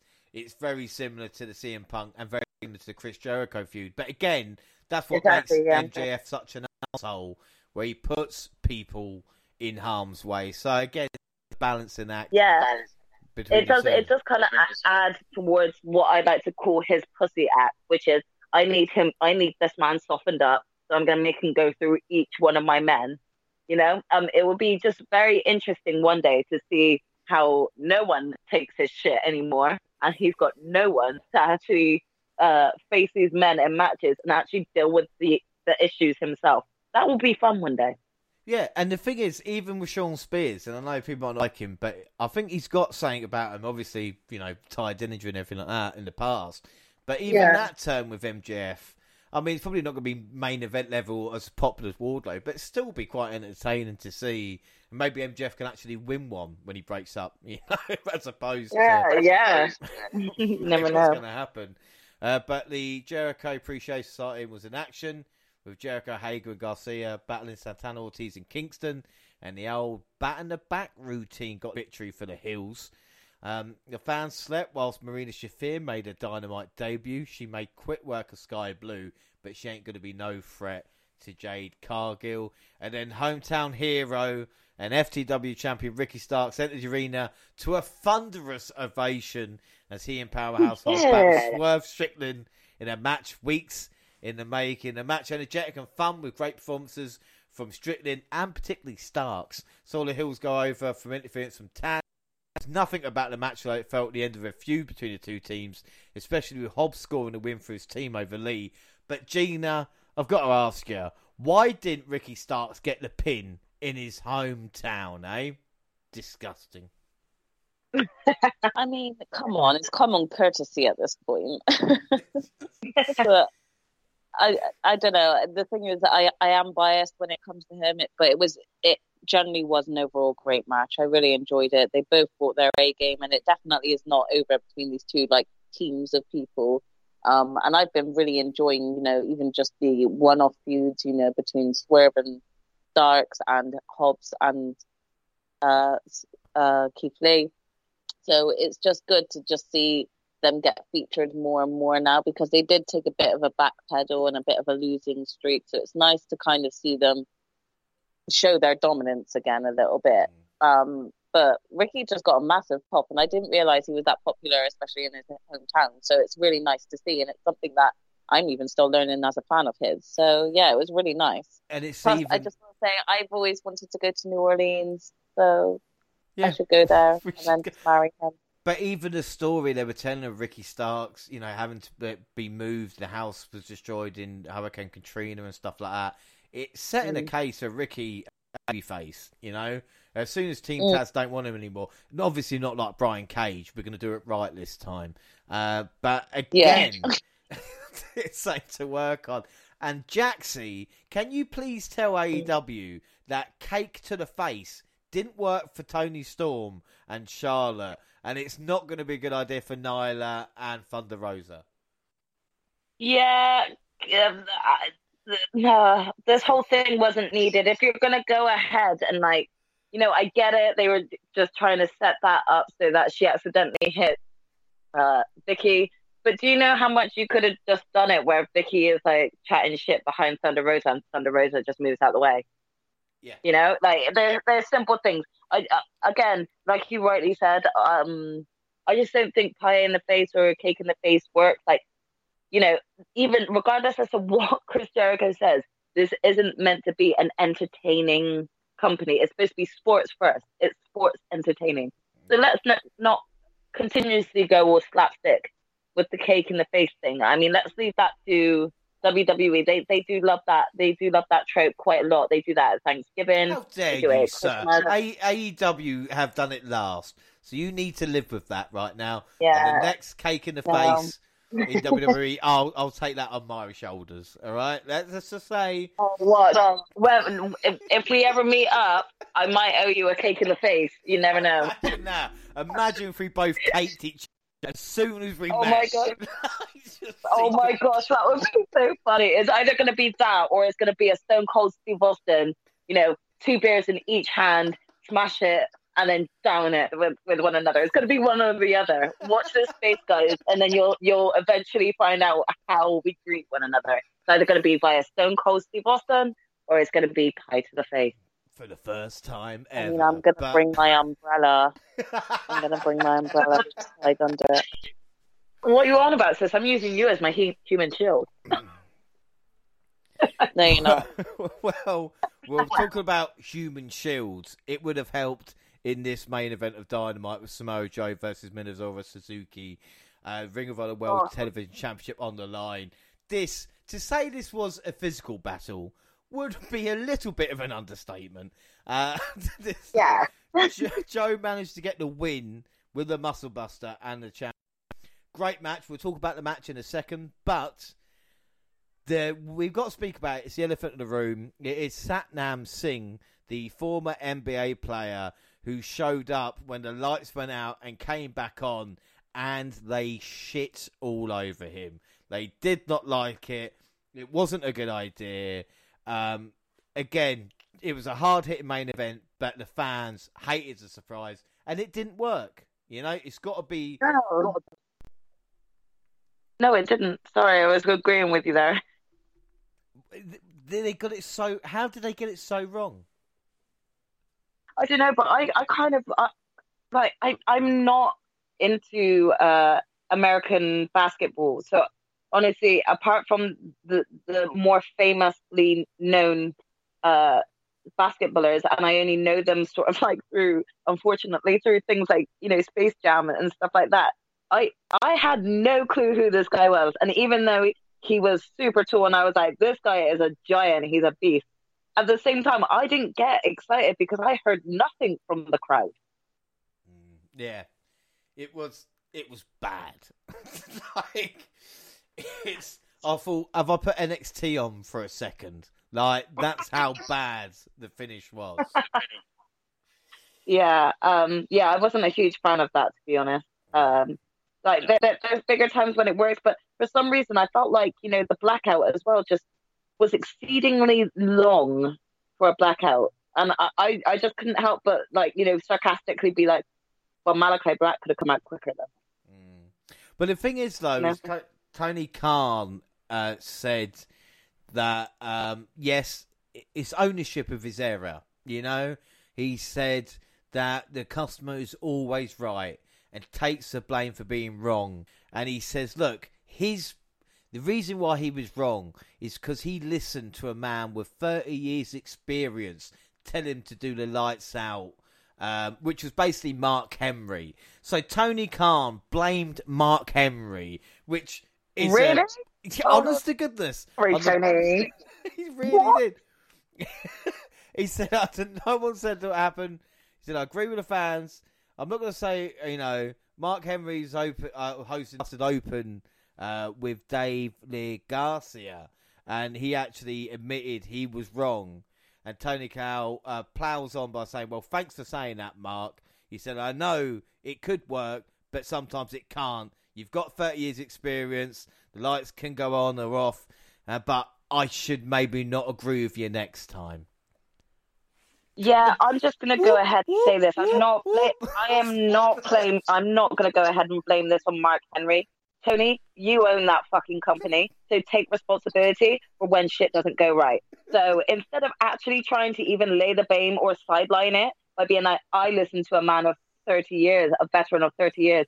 Well, if that's the case, then every time you fuck up, you should probably just hand off your your company to someone else if you're not going to accept the blame. Mm. So I'm sorry, I feel like that's a bitch ass move from Tony's end to just like allow Mark Henry to pick up the blame for that. That's it. it ultimately, the, the decision still ended with him. It was Yeah. Tony who said yes. So, like he rightly says, maybe you shouldn't listen to Mark. Maybe you should actually, you know, listen to to those veterans, but then also give your two cents. You could have easily listened to Mark Henry and gone, mm, "I don't think that's going to work well this time, but thanks for the idea." That's all you need to say, right? But trying to be like, "Yeah, thanks for taking the blame on that one, Mark." Uh, that was, yeah, bitch, that was a bitch move. it just Own does- up. You're the owner. the warning sound, the warning light is there. Flat. That's what I'm saying. The whoop whoop whoop is like it's there, and if we don't pay attention to it in a couple of years' time, we're gonna have this kind of deranged individual who has got control of professional Yeah. wrestling. You know. Um, Yeah, so- and just making like really bad decisions. I think that it, I, I don't want this to become a regular where it feels like Tony is placing blame elsewhere other than himself for for the smallest of things as well. You know that they tried something here, it didn't work. There's not really any blame to be placed on anyone, um, but just take the negative the negative comment and just uh, do better next time. yeah, there's or, No, or, there's or- no need like or say, or do what I do. And after 417 episodes, the stuff they really don't like, bring back just to spite them. And that's to the listeners. You see, you don't want this segment, it's going to come back. do it. it keeps them it keeps them keen that that way. Yeah, yeah, yeah. You can complain about this. Uh, no, but in all seriousness, like I said, stuff does happen. Shows might not be good as other shows or whatever it is, but when you've got to do it weekly or whatever it is, you can't then just be like, "Oh, last week's show was bad because of Monty." You know, you've got to take, like I said, ownership in it and go, "Well, maybe it was because of a variant of factors," but it's not going to help pointing the finger. We just move on and be like, Yeah. "Right, what's happening next time?" You know, simple. Exactly. He could have easily, you know, just kind of like discussed it and ended the sort of conversation with the, with it saying, "Look, we tried something, it didn't really go down well, so we'll we'll do something different next time." You know, but you're never going to get there without trial and error. And everyone in natural day, their natural daily lives, trial trial and error things. Yeah. So no one's trying, no one's trying to place blame but Tony at this point. Yeah, Tony- seriously. He's- he did it. He did it. It's like Tony. We didn't say that. We're just asking. Do you want an ice cream? No, he did it. Like, uh, anyway, last last rampage, April fifteenth, and it kicked off with Danielson heading to the ring to team with Moxley and Wheeler Yuta against the Arse Boys. Sorry, the Gunn Club, Billy, Colten, and Austin. Danielson actually spent several minutes on defense before he was able to bring in Moxley and Utah to help take out three guns. After surviving a couple of power moves, the newest member of BCC put the patriarch of the Gunn Club away to score the win. This was good. And when I used to watch the Attitude Era back in the day, to think Billy Gunn, the King of the Ring of 1999, would be losing to his Yuta would have blown my mind. Um, Shawn Spears watched from commentary as a butcher slaughtered some jobber. Ruby Soho, remember her, versus Robyn Renegade. Um, it looked like Soho hand, but Robyn's twin sister Charlotte sneakily took her place in the match. The ruse almost worked. Hey, yeah. But Soho was able to score the win in the end, earn himself a spot in the tourney. What do you think of this then, Twin Magic? Oh yes, I was all on for it. I was here for it, but for me, I don't think that you should have used that tactic unless it was going to help you win. It, yeah, it just felt a bit. Yeah, yeah it because felt that way because like, but even that didn't help win. The refs like, just going to check under the ring. Do you remember when the Bellas did it and they actually won from that, and it was such a fluke win that, like, you know, it really brought the crowd wanting to see more. You know? Yeah. Uh, yeah. Exactly. Back then, we didn't know that that Brie was a twin and Brie was the first one in. Um, but it still would have worked really well if they if the if uh Robyn Renegade had won because of her sister, the the thanks to her sister. Um, and I also don't think that that would have harmed uh, Ruby Soho if she had lost like that. But I guarantee you they didn't do it because they obviously they want big names all in the tournament. So like this is the one thing that's making me eye roll a little bit because I'm starting to already be able to see like sort of the hierarchy when it comes to their women. So when you're telling me that we got Sky Blue versus Toni Storm, do do I think Toni Storm's winning? Yeah, or it was Sky Blue versus uh, Jamie Hayter. Sorry, um, you know, like let some of these uh like some of these female wrestlers that have been on Dark and Elevation, let one of them actually get a bit of a push. And like that's the reason why we do these tournaments now. And this would have been the perfect opportunity for Robyn or Charlotte, either one of them, if they were getting um go, going into the tournament. This would have been a great way to showcase them. You know, I kind of hope that Charlotte Renegade is going to have a match with someone, and they use this twin magic idea again, but this time they win because of it. You know, um, I would actually like to see at least one of the twins get through, and they they continuously use this tactic because that is the whole reason why they're they're together in a wrestling company. They're twins, and they've chosen to do this at the same time. So why not take full advantage of of them using their their twin magic? Yeah, think excellent, excellent point there, and anybody would know anyway. So the main event of the evening was arguably one of the biggest matches in Rampage short hitch history. Hangman Adam Page put the AEW World Championship on the line against Adam Cole, baby, in a Texas death match. Both men introduced chairs to the ring for the bell even rang, so you knew it was going to be a traditional wrestling match. Uh, we saw lots of spots mixing. They used tables, chairs, steel stairs, barricade, a chain. That chain clothesline where Cole used on Page fucking yeah, brilliant. That looks devastating. That. Uh, it looks really, really devastating. Did Did anybody else feel like we are watching a Stone Cold Steve Austin origin story, watching Page drink beer and beat Adam Cole around the arena? Just think, hey boy, in 40, 30 years' time, you'll be doing this at Mania. Like that's so. I mean, if he if he turns out to be the next Stone Cold with the with the beer, then I kind of don't mind that because if it's kind of become a trope, a trait of uh, Hangman's now, um, and I love it. I actually love it. I if I was in the crowd, I would have poured the beer and handed it Hangman himself, and probably just asked him for the cup back when he's done. Well, well, both men were bruised and bloody uh, before we even got to the halfway point. We see a buckshot lariat Page try tying Cole to the top rope with his belt and retrieved a chair covered in barbed wire, which we did see beforehand, but we all pretending we didn't see it until the right moment. However, he opted not to use it and try and win by more honourable means. Cole made him pay for that decision with a low blow and a couple of super kicks. Um, before we get to the end, I should say the super kick Cole caught Page with to the outside, I think cut open his jaw as well, and the mm. backbreaker on the chairs when the chairs are oh back to back. It is I've only seen Cole take that one or two times. It's so uncomfortable to watch. Yeah, it really is, and I genuinely was just saying to myself, I really, really hope he's not going to have like, you know, a, a a back problem already just from that one move. That move looks so devastating to his back.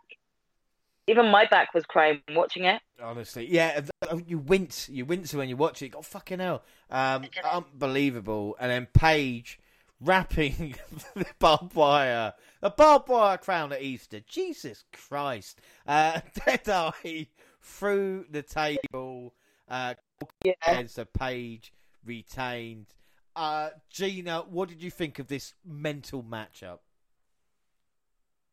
It was great. It was entertaining. It was all over the place, and yeah, I think it was it was a brilliant match to watch. I didn't think that Adam Cole was going to win it, so I wasn't surprised with the ending. But it was still a great match because there were certain points that I was like, "Oh, oh gosh, has has Cole got this?" Shit. So um, yeah, it was definitely a great match. Um, but I definitely think that like Cole's time with the belt isn't yet. His yeah. time will come, but it's not. It's not right now. It's still a Hangman Hangman Page's time. Yeah, no, I completely agree. But fantastic way to, uh, well, a fantastic match on Rampage, where you know, weirdly enough, uh, but they did have Battle of the Belts two, uh, April sixteenth, with AEW seemingly not caring about these specials. We did start with a TNT title match between Scorpio Sky and Sammy G. Guevara building momentum. It's clear much of the crowd had turned against him, much like we said. Paige VanZant got a bit of a pop when she ran down to fight Conti. Uh, Sky hit a poke to the eye behind the referee's back, but Guevara hit a low blow followed by his finisher for the pin and the win. Uh, the Spanish God regained the team title, and a lot of fans did not seem happy about it. Um, Sky was undefeated for 402 days, and apparently we were hearing Tony Khan had planned this a year in advance. So why the fuck did they do this here? Jaxie, what were your thoughts on the match, the total change, and the treatment of Sky? I was just, I was honestly just about to ask you this. Are you actually fucking kidding me? Tony planned for a whole year for this great streak that Scorpio Sky had just to like get caused to lose from a low blow by a, a, a heel turning Sammy Guevara. Are you fucking serious? Like, why did you have him win it? Like, honestly, that this treatment of Scorpio Sky has actually pissed me off quite a lot. And I think it is because of the fact that we didn't even get a decent run, and yet this I'm sorry, but this fucker has actually won the belt what three times now? Three times, yeah. Three like, this times. is your this is your third run. This is your third run, Sammy, and you've not kept the belt more than four months. So, like, why are you having another go with it again? Just because of like that solidified your heel turn. All you had to do was keep making out with Tay on on stage, and we would have all just treated you like a heel anyway. Like, honestly, this pissed me off, James. I'm, I'm not gonna lie. I'm just really pissed off, and I'm I'm feeling gutted for Scorpio Sky because I don't believe that he should have lost there. No, of course you shouldn't. You know, there's no plan, no rhyme or reason. Even if Sammy as a heel will work, there's no point sacrificing Scorpio Sky. And with all this supposedly long-term storytelling, there should be things in place. Or, or, or, you know, what happens next to Scorpio? What does he get the title back now? You know, what is it about? Just doesn't make any sense. Yeah, like is, was this an excuse to turn Scorpio Sky back to a face? Because if yeah. you were going to do that, then get rid of Dan Lambert. Dan Lambert has got like the filthiest mouth ever, so he's never going to be taken seriously as a face if he has the likes of Dan La- Lambert with him. But yeah, taking the belt off of him and giving it back to Sammy after Sammy lost it, what, two, three weeks ago? Oh, God, eye roll. Like, this, this did nothing for me. Yeah, this is what I say. It's so weird, and they're trying to make Sammy Guevara into like the new Cody. That's, uh, that's all I'm getting off this. Watching, you know, whether yeah, like, we have him as a heel, but easily doing that himself. Like you didn't need to actually then go ahead and just and and, and do the do, do do the dirty on Scorpio Sky like this. Like I get it, you want to turn him heel. You didn't need to do it here. You really didn't. Well, we'll move on to Jonathan Gresham versus Dalton Castle for the Ring of Honor World Championship. If you haven't seen Dalton Castle, you have missed out. People will get pissy, uh, but his tongue is firmly in his, his cheek, as it was. And I've got no problem with this. You know, Gorgeous George was a wrestler back in the day who was one of the biggest stars of his generation because of this kind of, you know, uh, pomp and circumstance. You know, you look at wrestlers like Macho Man, Randy Savage, uh, and people out there. There's nothing wrong. Look at WrestleMania with a spectacle that it is. That is what wrestling is all about. I will take your pissy emails now. Thank you very much. Uh, but this is Tony Khan testing waters for Ring of Honor TV show. Basically, he's saying, "Look, this is what we're going to have." There's probably a number of viewers. Are you happy with it? It was a good fight. Gresham made Castle tap out, and Jay Lethal, Sonjay Dutt. I am gonna, actually just add on that and just say that I think that this is a very clever move by Tony. And and that being said, is because I'm not very well accustomed to Ring of Honor wrestlers, and I didn't know much about this Dalton uh, character, but I saw him trending quite a lot um, when this match first started, and I thought, I thought to myself, why? Like, what's so special about him? I watched that match and I, I just didn't really want to look away. I thought it was so good and he was so entertaining. I absolutely love his fan base, like running up and down whenever he's running. It was just, it was absolutely brilliant. Like it reminded me of like was it uh was it Drew Gulak? It was Drew Gulak, wasn't it? Who was like the he wasn't he doing it the thing with the Miz where he was being his stunt double or something. Well, Damien so Sandow. Like, that was Damien Sandow. Fucking uh, wow, that is. Uh, but like you know, it did remind it reminded me of that because of I found that very entertaining how he was pretending to take the hit outside of the ring whilst Miz is actually taking the hit in the ring. It was always hilarious and. You know, it worked well because of Miz was like a, a heel, but everyone loved him so it, yeah. it definitely worked, but it reminded me of that, and I thought Dalton did a great job. Not without doubt, like I said, and if Tony can get Ring of Honor on, this is the type of talent uh, we're going to see, and definitely check him out. Like I said, Joe cleared the Ring of the heels afterwards. And then our main event and last match to review is the Women's World Championship Thunder Rosa versus Nyla Rose. And the challenger immediately asserted her dominance by knocking the champ out of the ring and beating her up at ringside with some help from the barricade. The native beast had the upper hand for several minutes. Uh, Rose occasionally trying to make a comeback, but Nyla would immediately stop her in her tracks. It helped make the champion look like an underdog, which is exactly how it should be released to. We returned from a break. The champion began to build up a head of steam. Nyla still had plenty of offense, but it was no, uh, no longer a one-sided battle. And after overcoming several close two counts, Rosa scored the win with the Hurricane Runner. Gina, you have the pleasure to review the last match what did you think? Well, it was a great match. I mean, I I do enjoy both Nyla and Thunder Rosa, and they do know how to entertain and put on a good match. I don't think they built a storyline up well enough for people to be that invested in this match. So I don't think a lot of people thought Nyla would win it. So in terms of like the shock factor of the outcome, I don't think like that was actually there, like with the crowd. But they were all still behind them, you know, and Thunder Rosa's got such a good backing of fans that they're always hyped for her. So yeah, I think they carried the the match well. I enjoyed it. I think I think Nyla needs a, not a revamp of her character, but she definitely needs a change in something because Nyla's become that standard kind of go-to person. Every time there's a new champion, Nyla's the first one to be challenging for it. Um, and I get it because she kind of was one of the first two AEW champs, but still, it she's become a bit of a recurring theme. So in that sense, um, I do feel like either Ny- Nyla needs a bit of an upgrade, she needs a level up in her character, or they just need to kind of actually build a, a better storyline with her involved in some way. Um, but it was still a good match. I enjoyed it, and I I was happy with the outcome.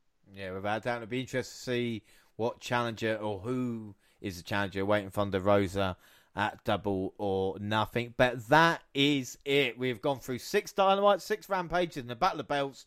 I won't want to do it tomorrow, but we'll do it again next month. Uh, and so, like I said, that is it. Don't forget, we're across all social media Twitter at the WNR Podcast.